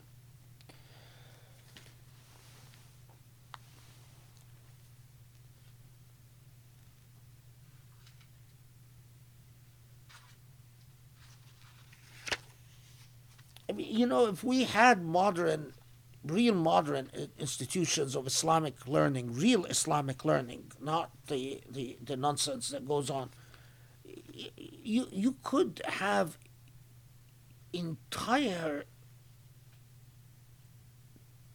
an entire discourse develop on just that al-birr husnul khuluq. To, to understand husnul khuluq and to understand husn al in the modern moment and to understand what is it and how, what parts of akhlaq are immutable and eternal and primordial and what parts of akhlaq are circumstantial and precisely working out the relationship between akhlaq and I mean all of these are it's exactly the when when our ancestors exploded upon the scene with an intellectual civilization that's the that's the whole difference between them and us is that they were investing the resources in these types of questions that they took very seriously. Muslims of today don't take words seriously. And as a result, they don't invest in investigations of knowledge because they really don't understand what is there to know. I mean, you, you, the reason you can't convince wealthy people to invest in something like this is because they have no clue why would something like birr and taqwa need an investigation or need an investment or why do you need highly learned people to discourse about birr and taqwa? Why can't you just have you know the, the rhetorical speeches that we have uh, where you cite a few hadiths and cite a few uh, ayat and then you, you go on? And you know educated money is smart money okay. Then and I will I will eh, give I will come back and, and, and sort of give an overall explanation later on, but for now, then eh, Allah moves on to underscoring the the basics of Sha'air al-Islam, the still we are on the topic of what are the core precepts of this Islamic faith that the uh, the core, um, if you will, um, foundation upon which you cannot claim that you have an Islamic religion at all. So, Surah Al-Ma'idah moves on to underscore حرمت عليكم الميتة والدم ولحم الخنزير وما أهل لغير الله به والمنخنقة والموقوذة والمتردية والنطيحة وما أكل السبع إلا ما زكيتم وما ذبح على النصب وأن تستقسموا بالأزلام ذلكم فسق اليوم يئس الذين كفروا من دينكم من دينكم فلا تخشوهم واخشوني. اليوم أكملت لكم دينكم وأتممت عليكم نعمتي ورضيت لكم الإسلام دينا. فمن اضطر في مخمصة غير متجانف لإثم فإن الله غفور رحيم. يسألونك ماذا أحل لهم؟ قل قل أحل لكم الطيبات. وما علمتم من الجوارح مكلبين تعلمونهم مما علمكم الله فكلوا مما أمسكن عليكم واذكروا اسم الله عليه واتقوا الله إن الله سريع الحساب Okay. So again, and this will will see how this ties to talking about the recipients of earlier religions or the earlier message.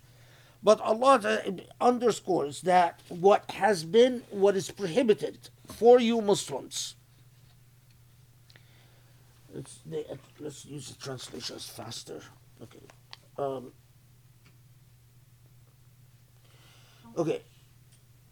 Um, it's okay. So forbidden upon you for you is carrion, the, basically the the meat of dead animals or man animals that you find dead, and blood itself, blood.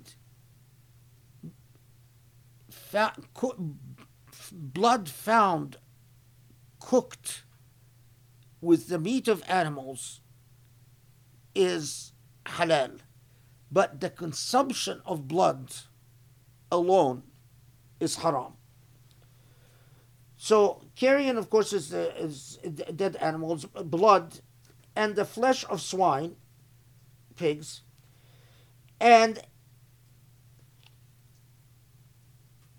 anything in principle, anything upon which that was killed without invoking Allah's name. I'll come back to this in a second.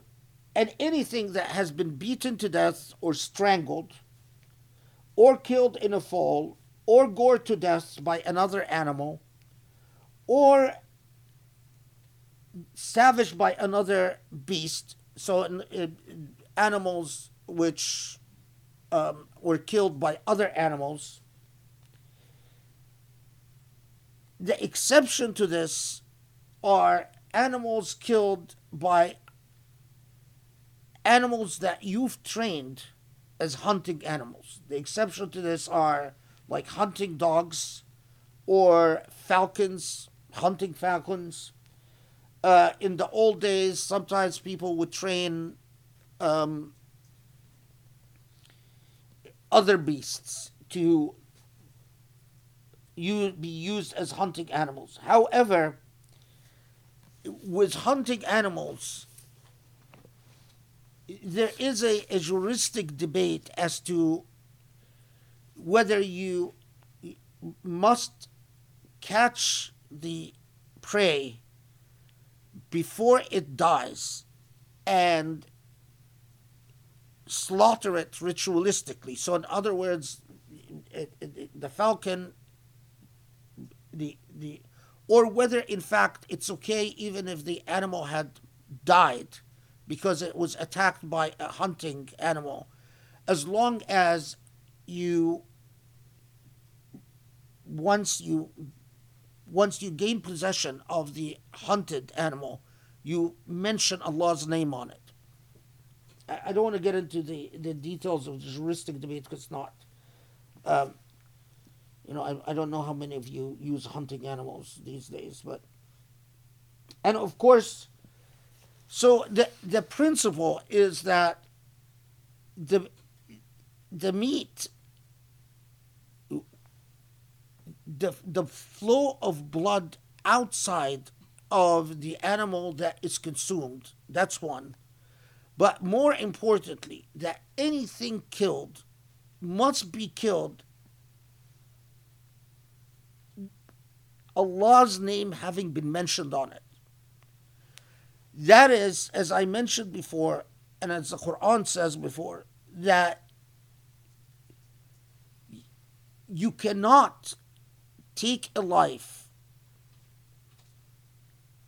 The only reason, the only claim that you have in taking the life of something for your own survival is that you are doing was doing it with God's permission. But for God's permission, you would have no right to kill anything for your own survival.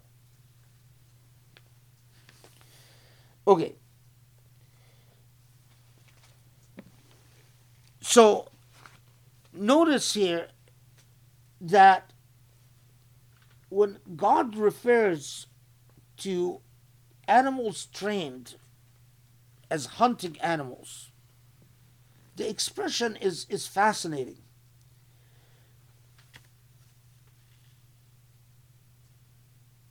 Um, where, I'm, I'm blanking out. Yeah. Um,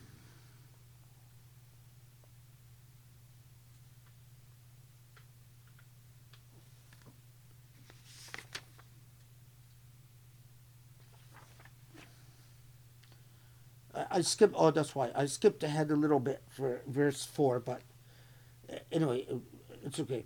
So, وما علمتم من الجوارح مكلبين تعلمونهم مما علمكم الله. What you've trained, teaching them from what Allah has taught you. This is a consistent Quranic attitude towards knowledge. You have knowledge that you impart, and you could impart even to an animal in training an animal. But all knowledge flows from the source of all knowing, and that is Allah subhanahu wa ta'ala. That is why your ancestors maintained or their attitude towards the suppression of the pursuit of knowledge was that it is it's such a huge sin. Because what you learn in fact you are not learning it. It is allah teaching it to you and when you teach what you've learned, you are teaching what Allah taught you. In the same way that in in the structure of rights and the our covenantal relationship the money that we say we own, actually we don't own, but we are entrusted with. And the bodies that we say we own, we actually don't own, but we are entrusted with. The knowledge that we acquire, we actually don't acquire. It's not our knowledge. It is God's knowledge that entrusted us with. And that is precisely why you are you you you have your relationship to this knowledge cannot be separated from your moral obligations. This is a, a, a you know a bigger issue about can you know in in the philosophy of science in, in, in the West, you know, there's often this whole thing about separating morality from scientific pursuits. In the Islamic outlook, you cannot separate ethics from the enterprise of knowledge because you cannot separate God from the enterprise of knowledge. Every discovery that is made is made because of God and due to God. So you you can't say you don't say I discovered. You'd say Allah led me to discover. Or you don't really say I learned. You'd say Allah led me to learn.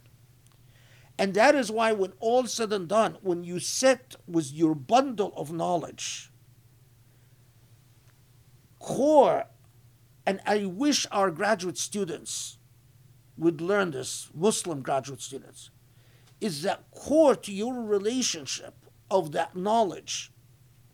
You know, the, the dissertation that you've wrote, the books that you're planning, the articles that you're thinking about, is core to it, is your relationship with Allah and Allah having entrusted you with this knowledge.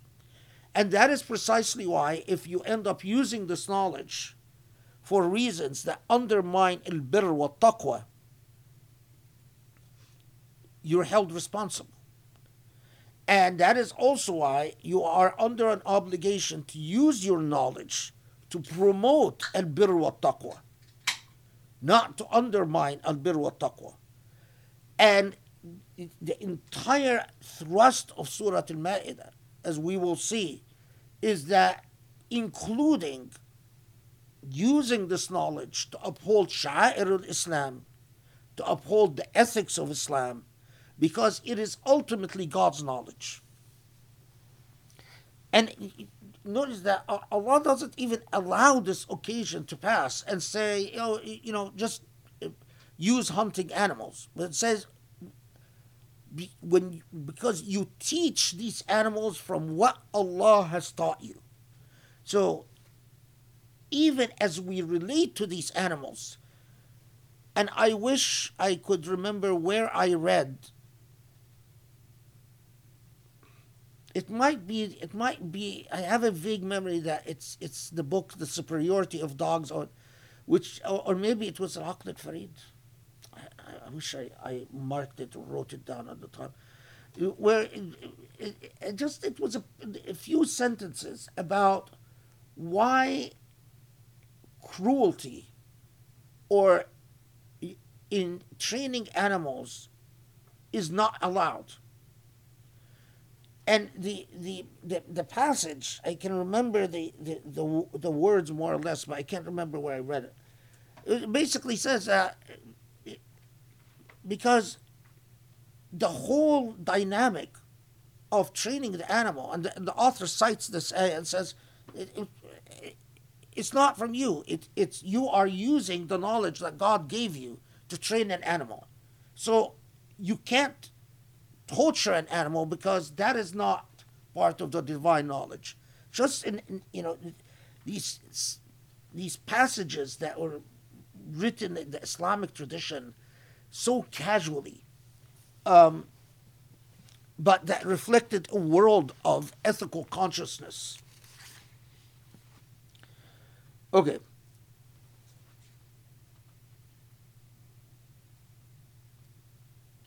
Oh, okay, because I, I skipped ahead a bit. So, so, and also, for madhubiha an nusub, also forbidden, is not just animals beaten to death, or animals that fell to death, or animals that were killed by uh, um, pre- um, by um, what do you call it? Um, huh? Uh, animals of prey, um, yeah, animals. Um, but Zub- the- around Mecca,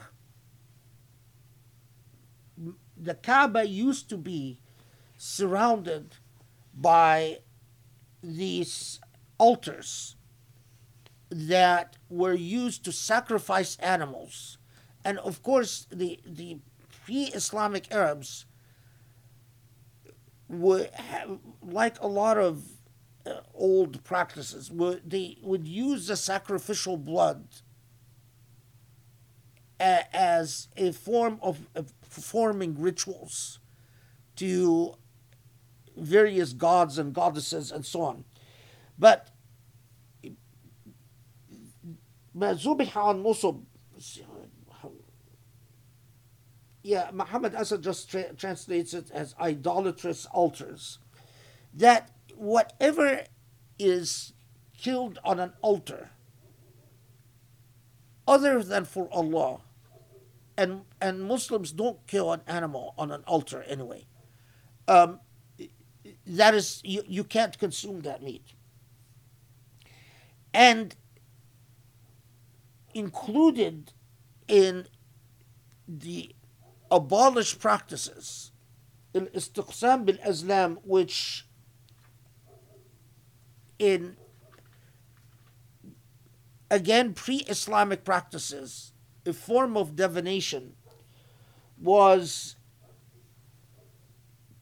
basically what they what they did is that they, they there are arrows and these arrows are all marked with different coded colors. And certain colors mean um, you know go ahead. Certain colors mean you have to sacrifice x number of animals. Other colors mean absolutely not. And people would go and they would pay money for the priest to then tell them the what they ought, what they should do by pulling out certain arrows and basically divining the future.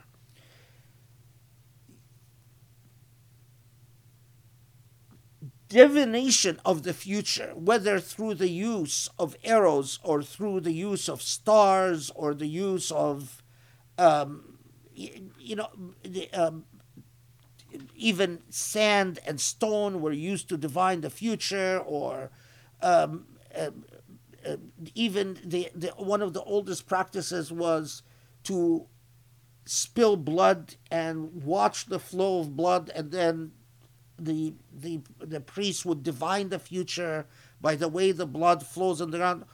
All forms of divination was and for our modern mind it's sort of so so what? But you have to understand that for the medieval mind to prohibit divination was nothing short of a revolution. Because in the medieval mind it was firmly believed that the future is encoded in various things in nature whether the the way birds fly, whether the way fish swim, the whether the the way the wind blows, the way that you read the stars, that nature is constantly encoded with the future of people who matter. Not all people, but people who matter. Because nature itself differentiated between the status of people certain people were not worth for worthy of nature divining anything for. While of course you know kings and princesses and royalty and so on this these are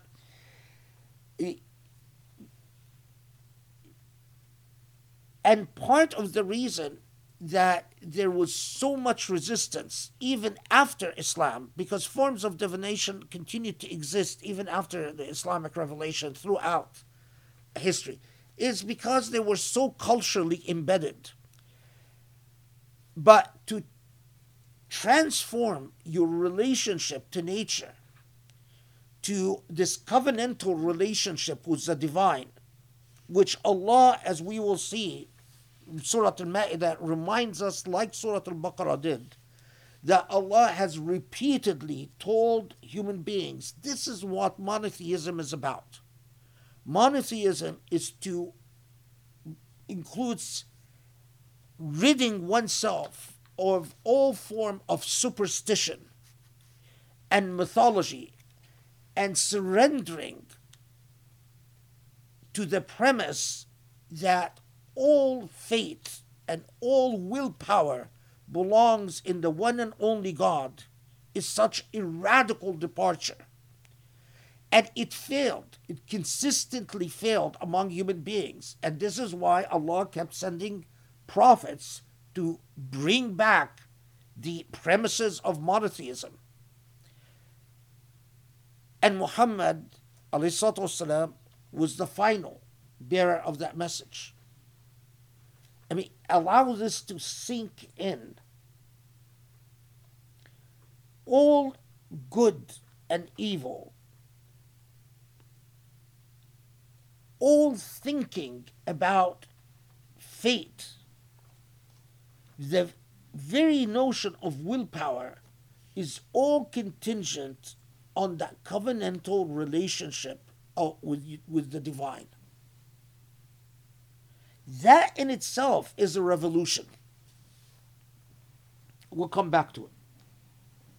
Because Surah Al Ma'idah comes back to it. Okay. So, Al-istiqsam bil-azlam is described ذَلِكُمْ فِسْقٌ. That, that means the, the emphasis that this is truly sinful to surrender to any form of divination or to surrender to divination. And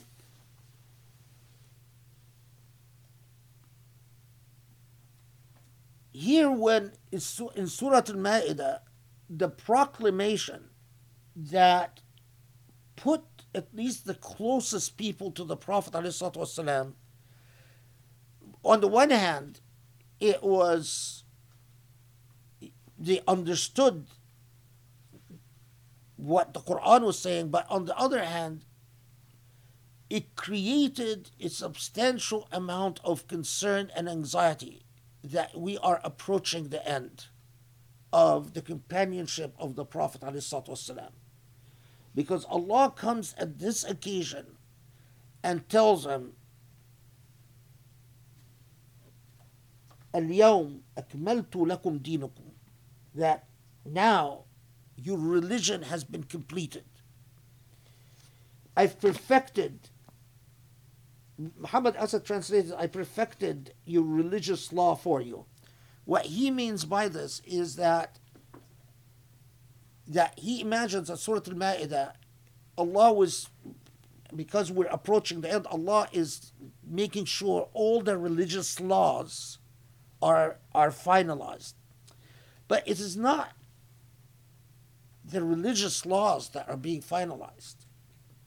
It is the religious laws and the ethical laws that is saying, be conscious that now I've said everything you need to know. Allah is not referring to what the revelation just said about meat or about sha'ir or uh, even about al-birr wa taqwa, or even about justice. Allah is referring everything that preceded this revelation. وَأَتْمَمْتُ عَلَيْكُمْ نِعْمَتِي And you have now received the full blessing. It's like saying, now I am relinquishing the trust to your hands. ورضيت لكم الإسلام دينا and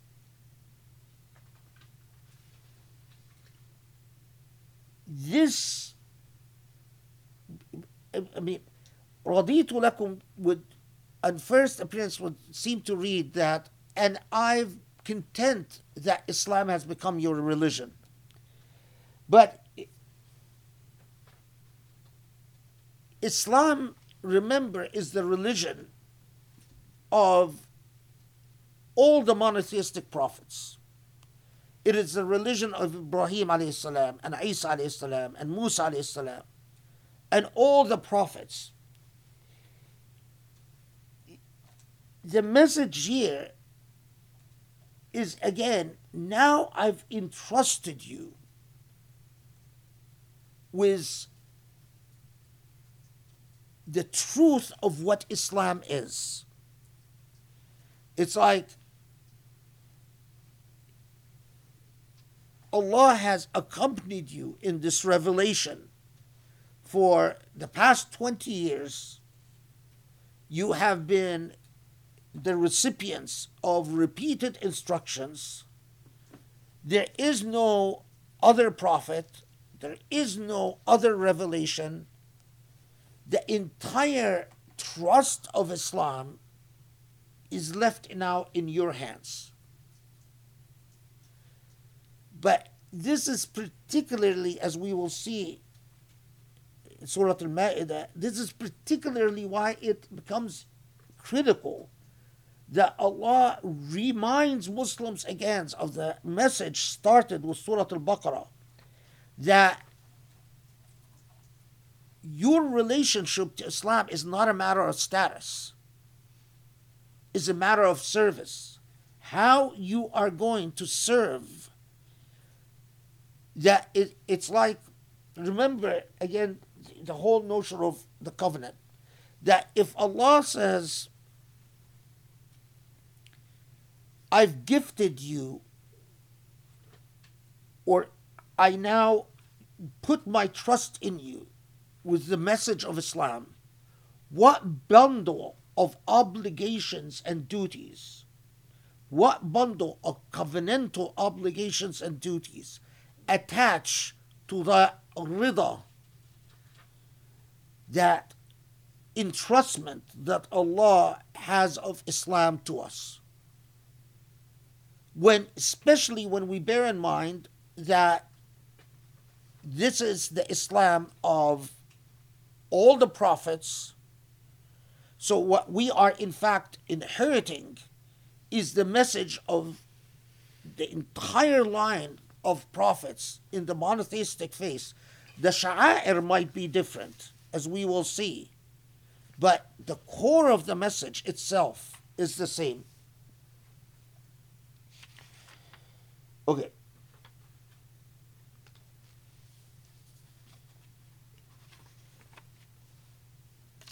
So now that you are entrusted with this faith, it's and as Surah Al-Ma'idah will clarify in, in as we go on, that while the sha'air that Allah decreed to different people in the core message might have been different and in fact will remain different because as Surah Al-Ma'idah clarifies that the sha'ir of the Jews are different from the sha'ir of the Christians, are different from the sha'ir of Muslims. But that core message itself is one in which you are entrusted with and it's core to the covenantal relationship, as we will see. Okay. What time is it? Oh. It's 9:20 and we are at verse 4. Um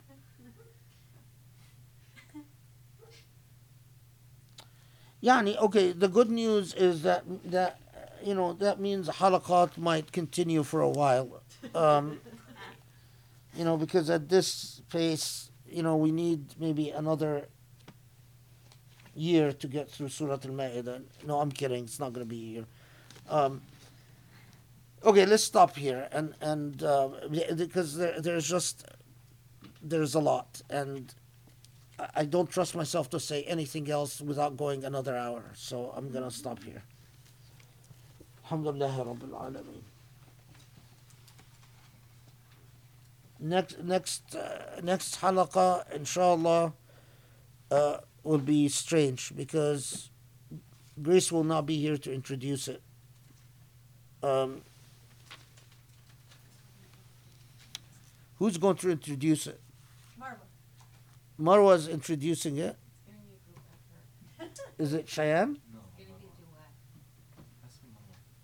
duet. Uh, They, he's never done it. Okay, they, they can't agree on who's going to introduce. They're arguing, so uh, w- w- someone will introduce it, or or I'll just start without an introduction, which is, you know, sort of. But anyway, We're Jana. It's okay. they're still arguing. Okay.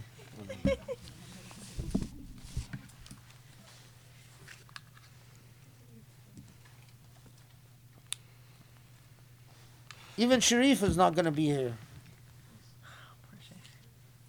and Joe is not going to be here. I'm being abandoned by everyone. They're all. Can you skip one Saturday? We can see we can see the first trader on camera right now. Oh yes, yes. Trader number one. Oh, Well, uh, the first traitor was Ramin. No, he he's been a trader for a long time. I mean, Okay, yeah. and then the second traitor, and then it's the third traitor. Woodsky. It's Vitska's birthday. I know. Happy birthday, Woodsky. Yay! um, You know what I don't know if she can hear you. What, what did you say? So we don't care. Oh, well, I'm not passing that on. Um, Rami said something mean to you. of Whiskey. course, it's she's sending love, as is usual. So, Bismillahirrahmanirrahim. Um, oh my gosh, what a start to Surah Ma'idah. And we're verse four. Woohoo! um, but it's so you you you just feel the weight of it. I mean, obviously, the idea, even just the idea that this is the very last revelation in Medina, and that the Prophet, peace be upon him, died 80 or 81 days after its conclusion is just mind blowing. Um, and you know, just a few highlights. I didn't get through everything because yeah, I just felt like there was just so much. Um, but you know, sharing with us that you know no one has said the Surah, Surah Ma'idah is sort of the natural conclusion to Surah Baqarah, and excited to see how that develops. Um, and just reminding us again that there, um, you know, how Surah Baqarah came to really um, make it clear that there is no such thing as a chosen people. There's no set fate, no caste system, no predestination, um, which is so liberating at so many levels. And um, and then just to underscore the whole idea of the covenantal relationship between Allah and human beings, how Allah teaches us principles and values, and that our relationship with Allah is in direct proportion to how we embody those principles and values um, and just to start with a very powerful um, command to honor our obligations, keep our word, honor our word, um, and the idea, you know, of sha'ir um, or the or rituals uh, in quotes right now as you continue to develop that.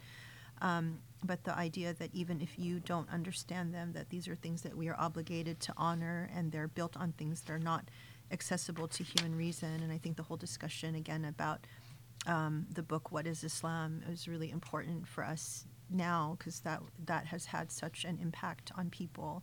Um, and so it's sort of stunning when you know that that backdrop, and then now you delve into Surah, you know, Al Ma'idah, and you and you study these verses about about honoring uh. Um, and then just the discussion on sacred months and sacred meat, and even the support of people, like not getting in the way of people who are going to pilgrimage, and then you know, re- like thinking about what's happening right now in in Mecca and in the Haram, and what you know, everything from things being built, you know, taller than the Kaaba to um, just the, the you know really like the loss of the ethic of, of egalitarianism of you know no distinction between the the wealthy and the poor and and all of those things that um, really stunning that that has happened. Um, and just wondering like okay what what's going to happen? You know, obviously Allah has made it very clear what we're supposed to do, and when you see how blatantly those things have been um, discarded, it's it's a it's it's frightening, and I think the, the just the feeling again like the whole tenor of this surah being so weighty, like this is the last, you know, this is what I leave you with, and it's not just about Islam for just what came to the Prophet Muhammad, peace be upon him, but for all of the prophets. Um, and now I entrust you with this. Is is it is terrifying, honestly, and um, so anyway, I, I'm so excited to continue. Um, so I, I'm not going to be here in person, but I will join the virtual team, the, interactive group, because I I'm actually I'm going to go visit my parents, and so that's and you know honoring that obligation. So um, inshallah. Um, otherwise, I would not I would not leave because this is just too too wonderful. And um, so anyway, these guys are going to just have to like I'm going to decide who's going to do do the introduction. No, but actually, I, I'm excited. I, I want actually, I want personally um, Marwa to come share some of the really exciting things that have been happening with the Prophet's Pulpit because I actually. Um, the messages that we continue to receive from all points in the world are are truly like humbling and exciting and um, you know we we've like we're still working on our little map with putting you know the dots on but we just haven't had time because there've just been so many demands for books all around the world. But when you hear the stories and you read the emails that we get um, from people who are so touched so excited so honored you know um, just to be able to get a copy of this book that either they, they can't afford or they can't find where they are or you know just for whatever reason um, they're they're just so so grateful and you know from our perspective it's exciting because this is sharing that that really beautiful liberating Quranic message you know um, what, everything we've been learning here in the tafsir and I, I oftentimes we talk about like the prophet's pulpit as being kind of the tafsir light you know because it's hard to jump in and do like six hour halaqas and you know really like do these intensive deep dives. But the prophet's pulpit is so powerful because you, you're taking that that core the essence of the message we're learning here and then just applying it to our world and trying to normalize the theme of us as Muslims being active and justice oriented and you know at, at the forefront of the world and thinking and engaging things and having common sense right? And and speaking about our religion in a way that is compelling and heartwarming and exciting and, and intuitive. Like that's just something that we just don't seem to get in many Muslim spaces, sadly. So it's really exciting when we can share that book, which is really a beautiful, like physically beautiful book, and then spiritually, you know, internally very beautiful book with people all around the world and creating that connection so people don't feel so lonely and they don't feel gaslit when they hear something in their religion that they don't they don't feel in their heart or in their mind. So um, I just I, I would love for for you know Marwa to sh- just share some of that so everyone understands like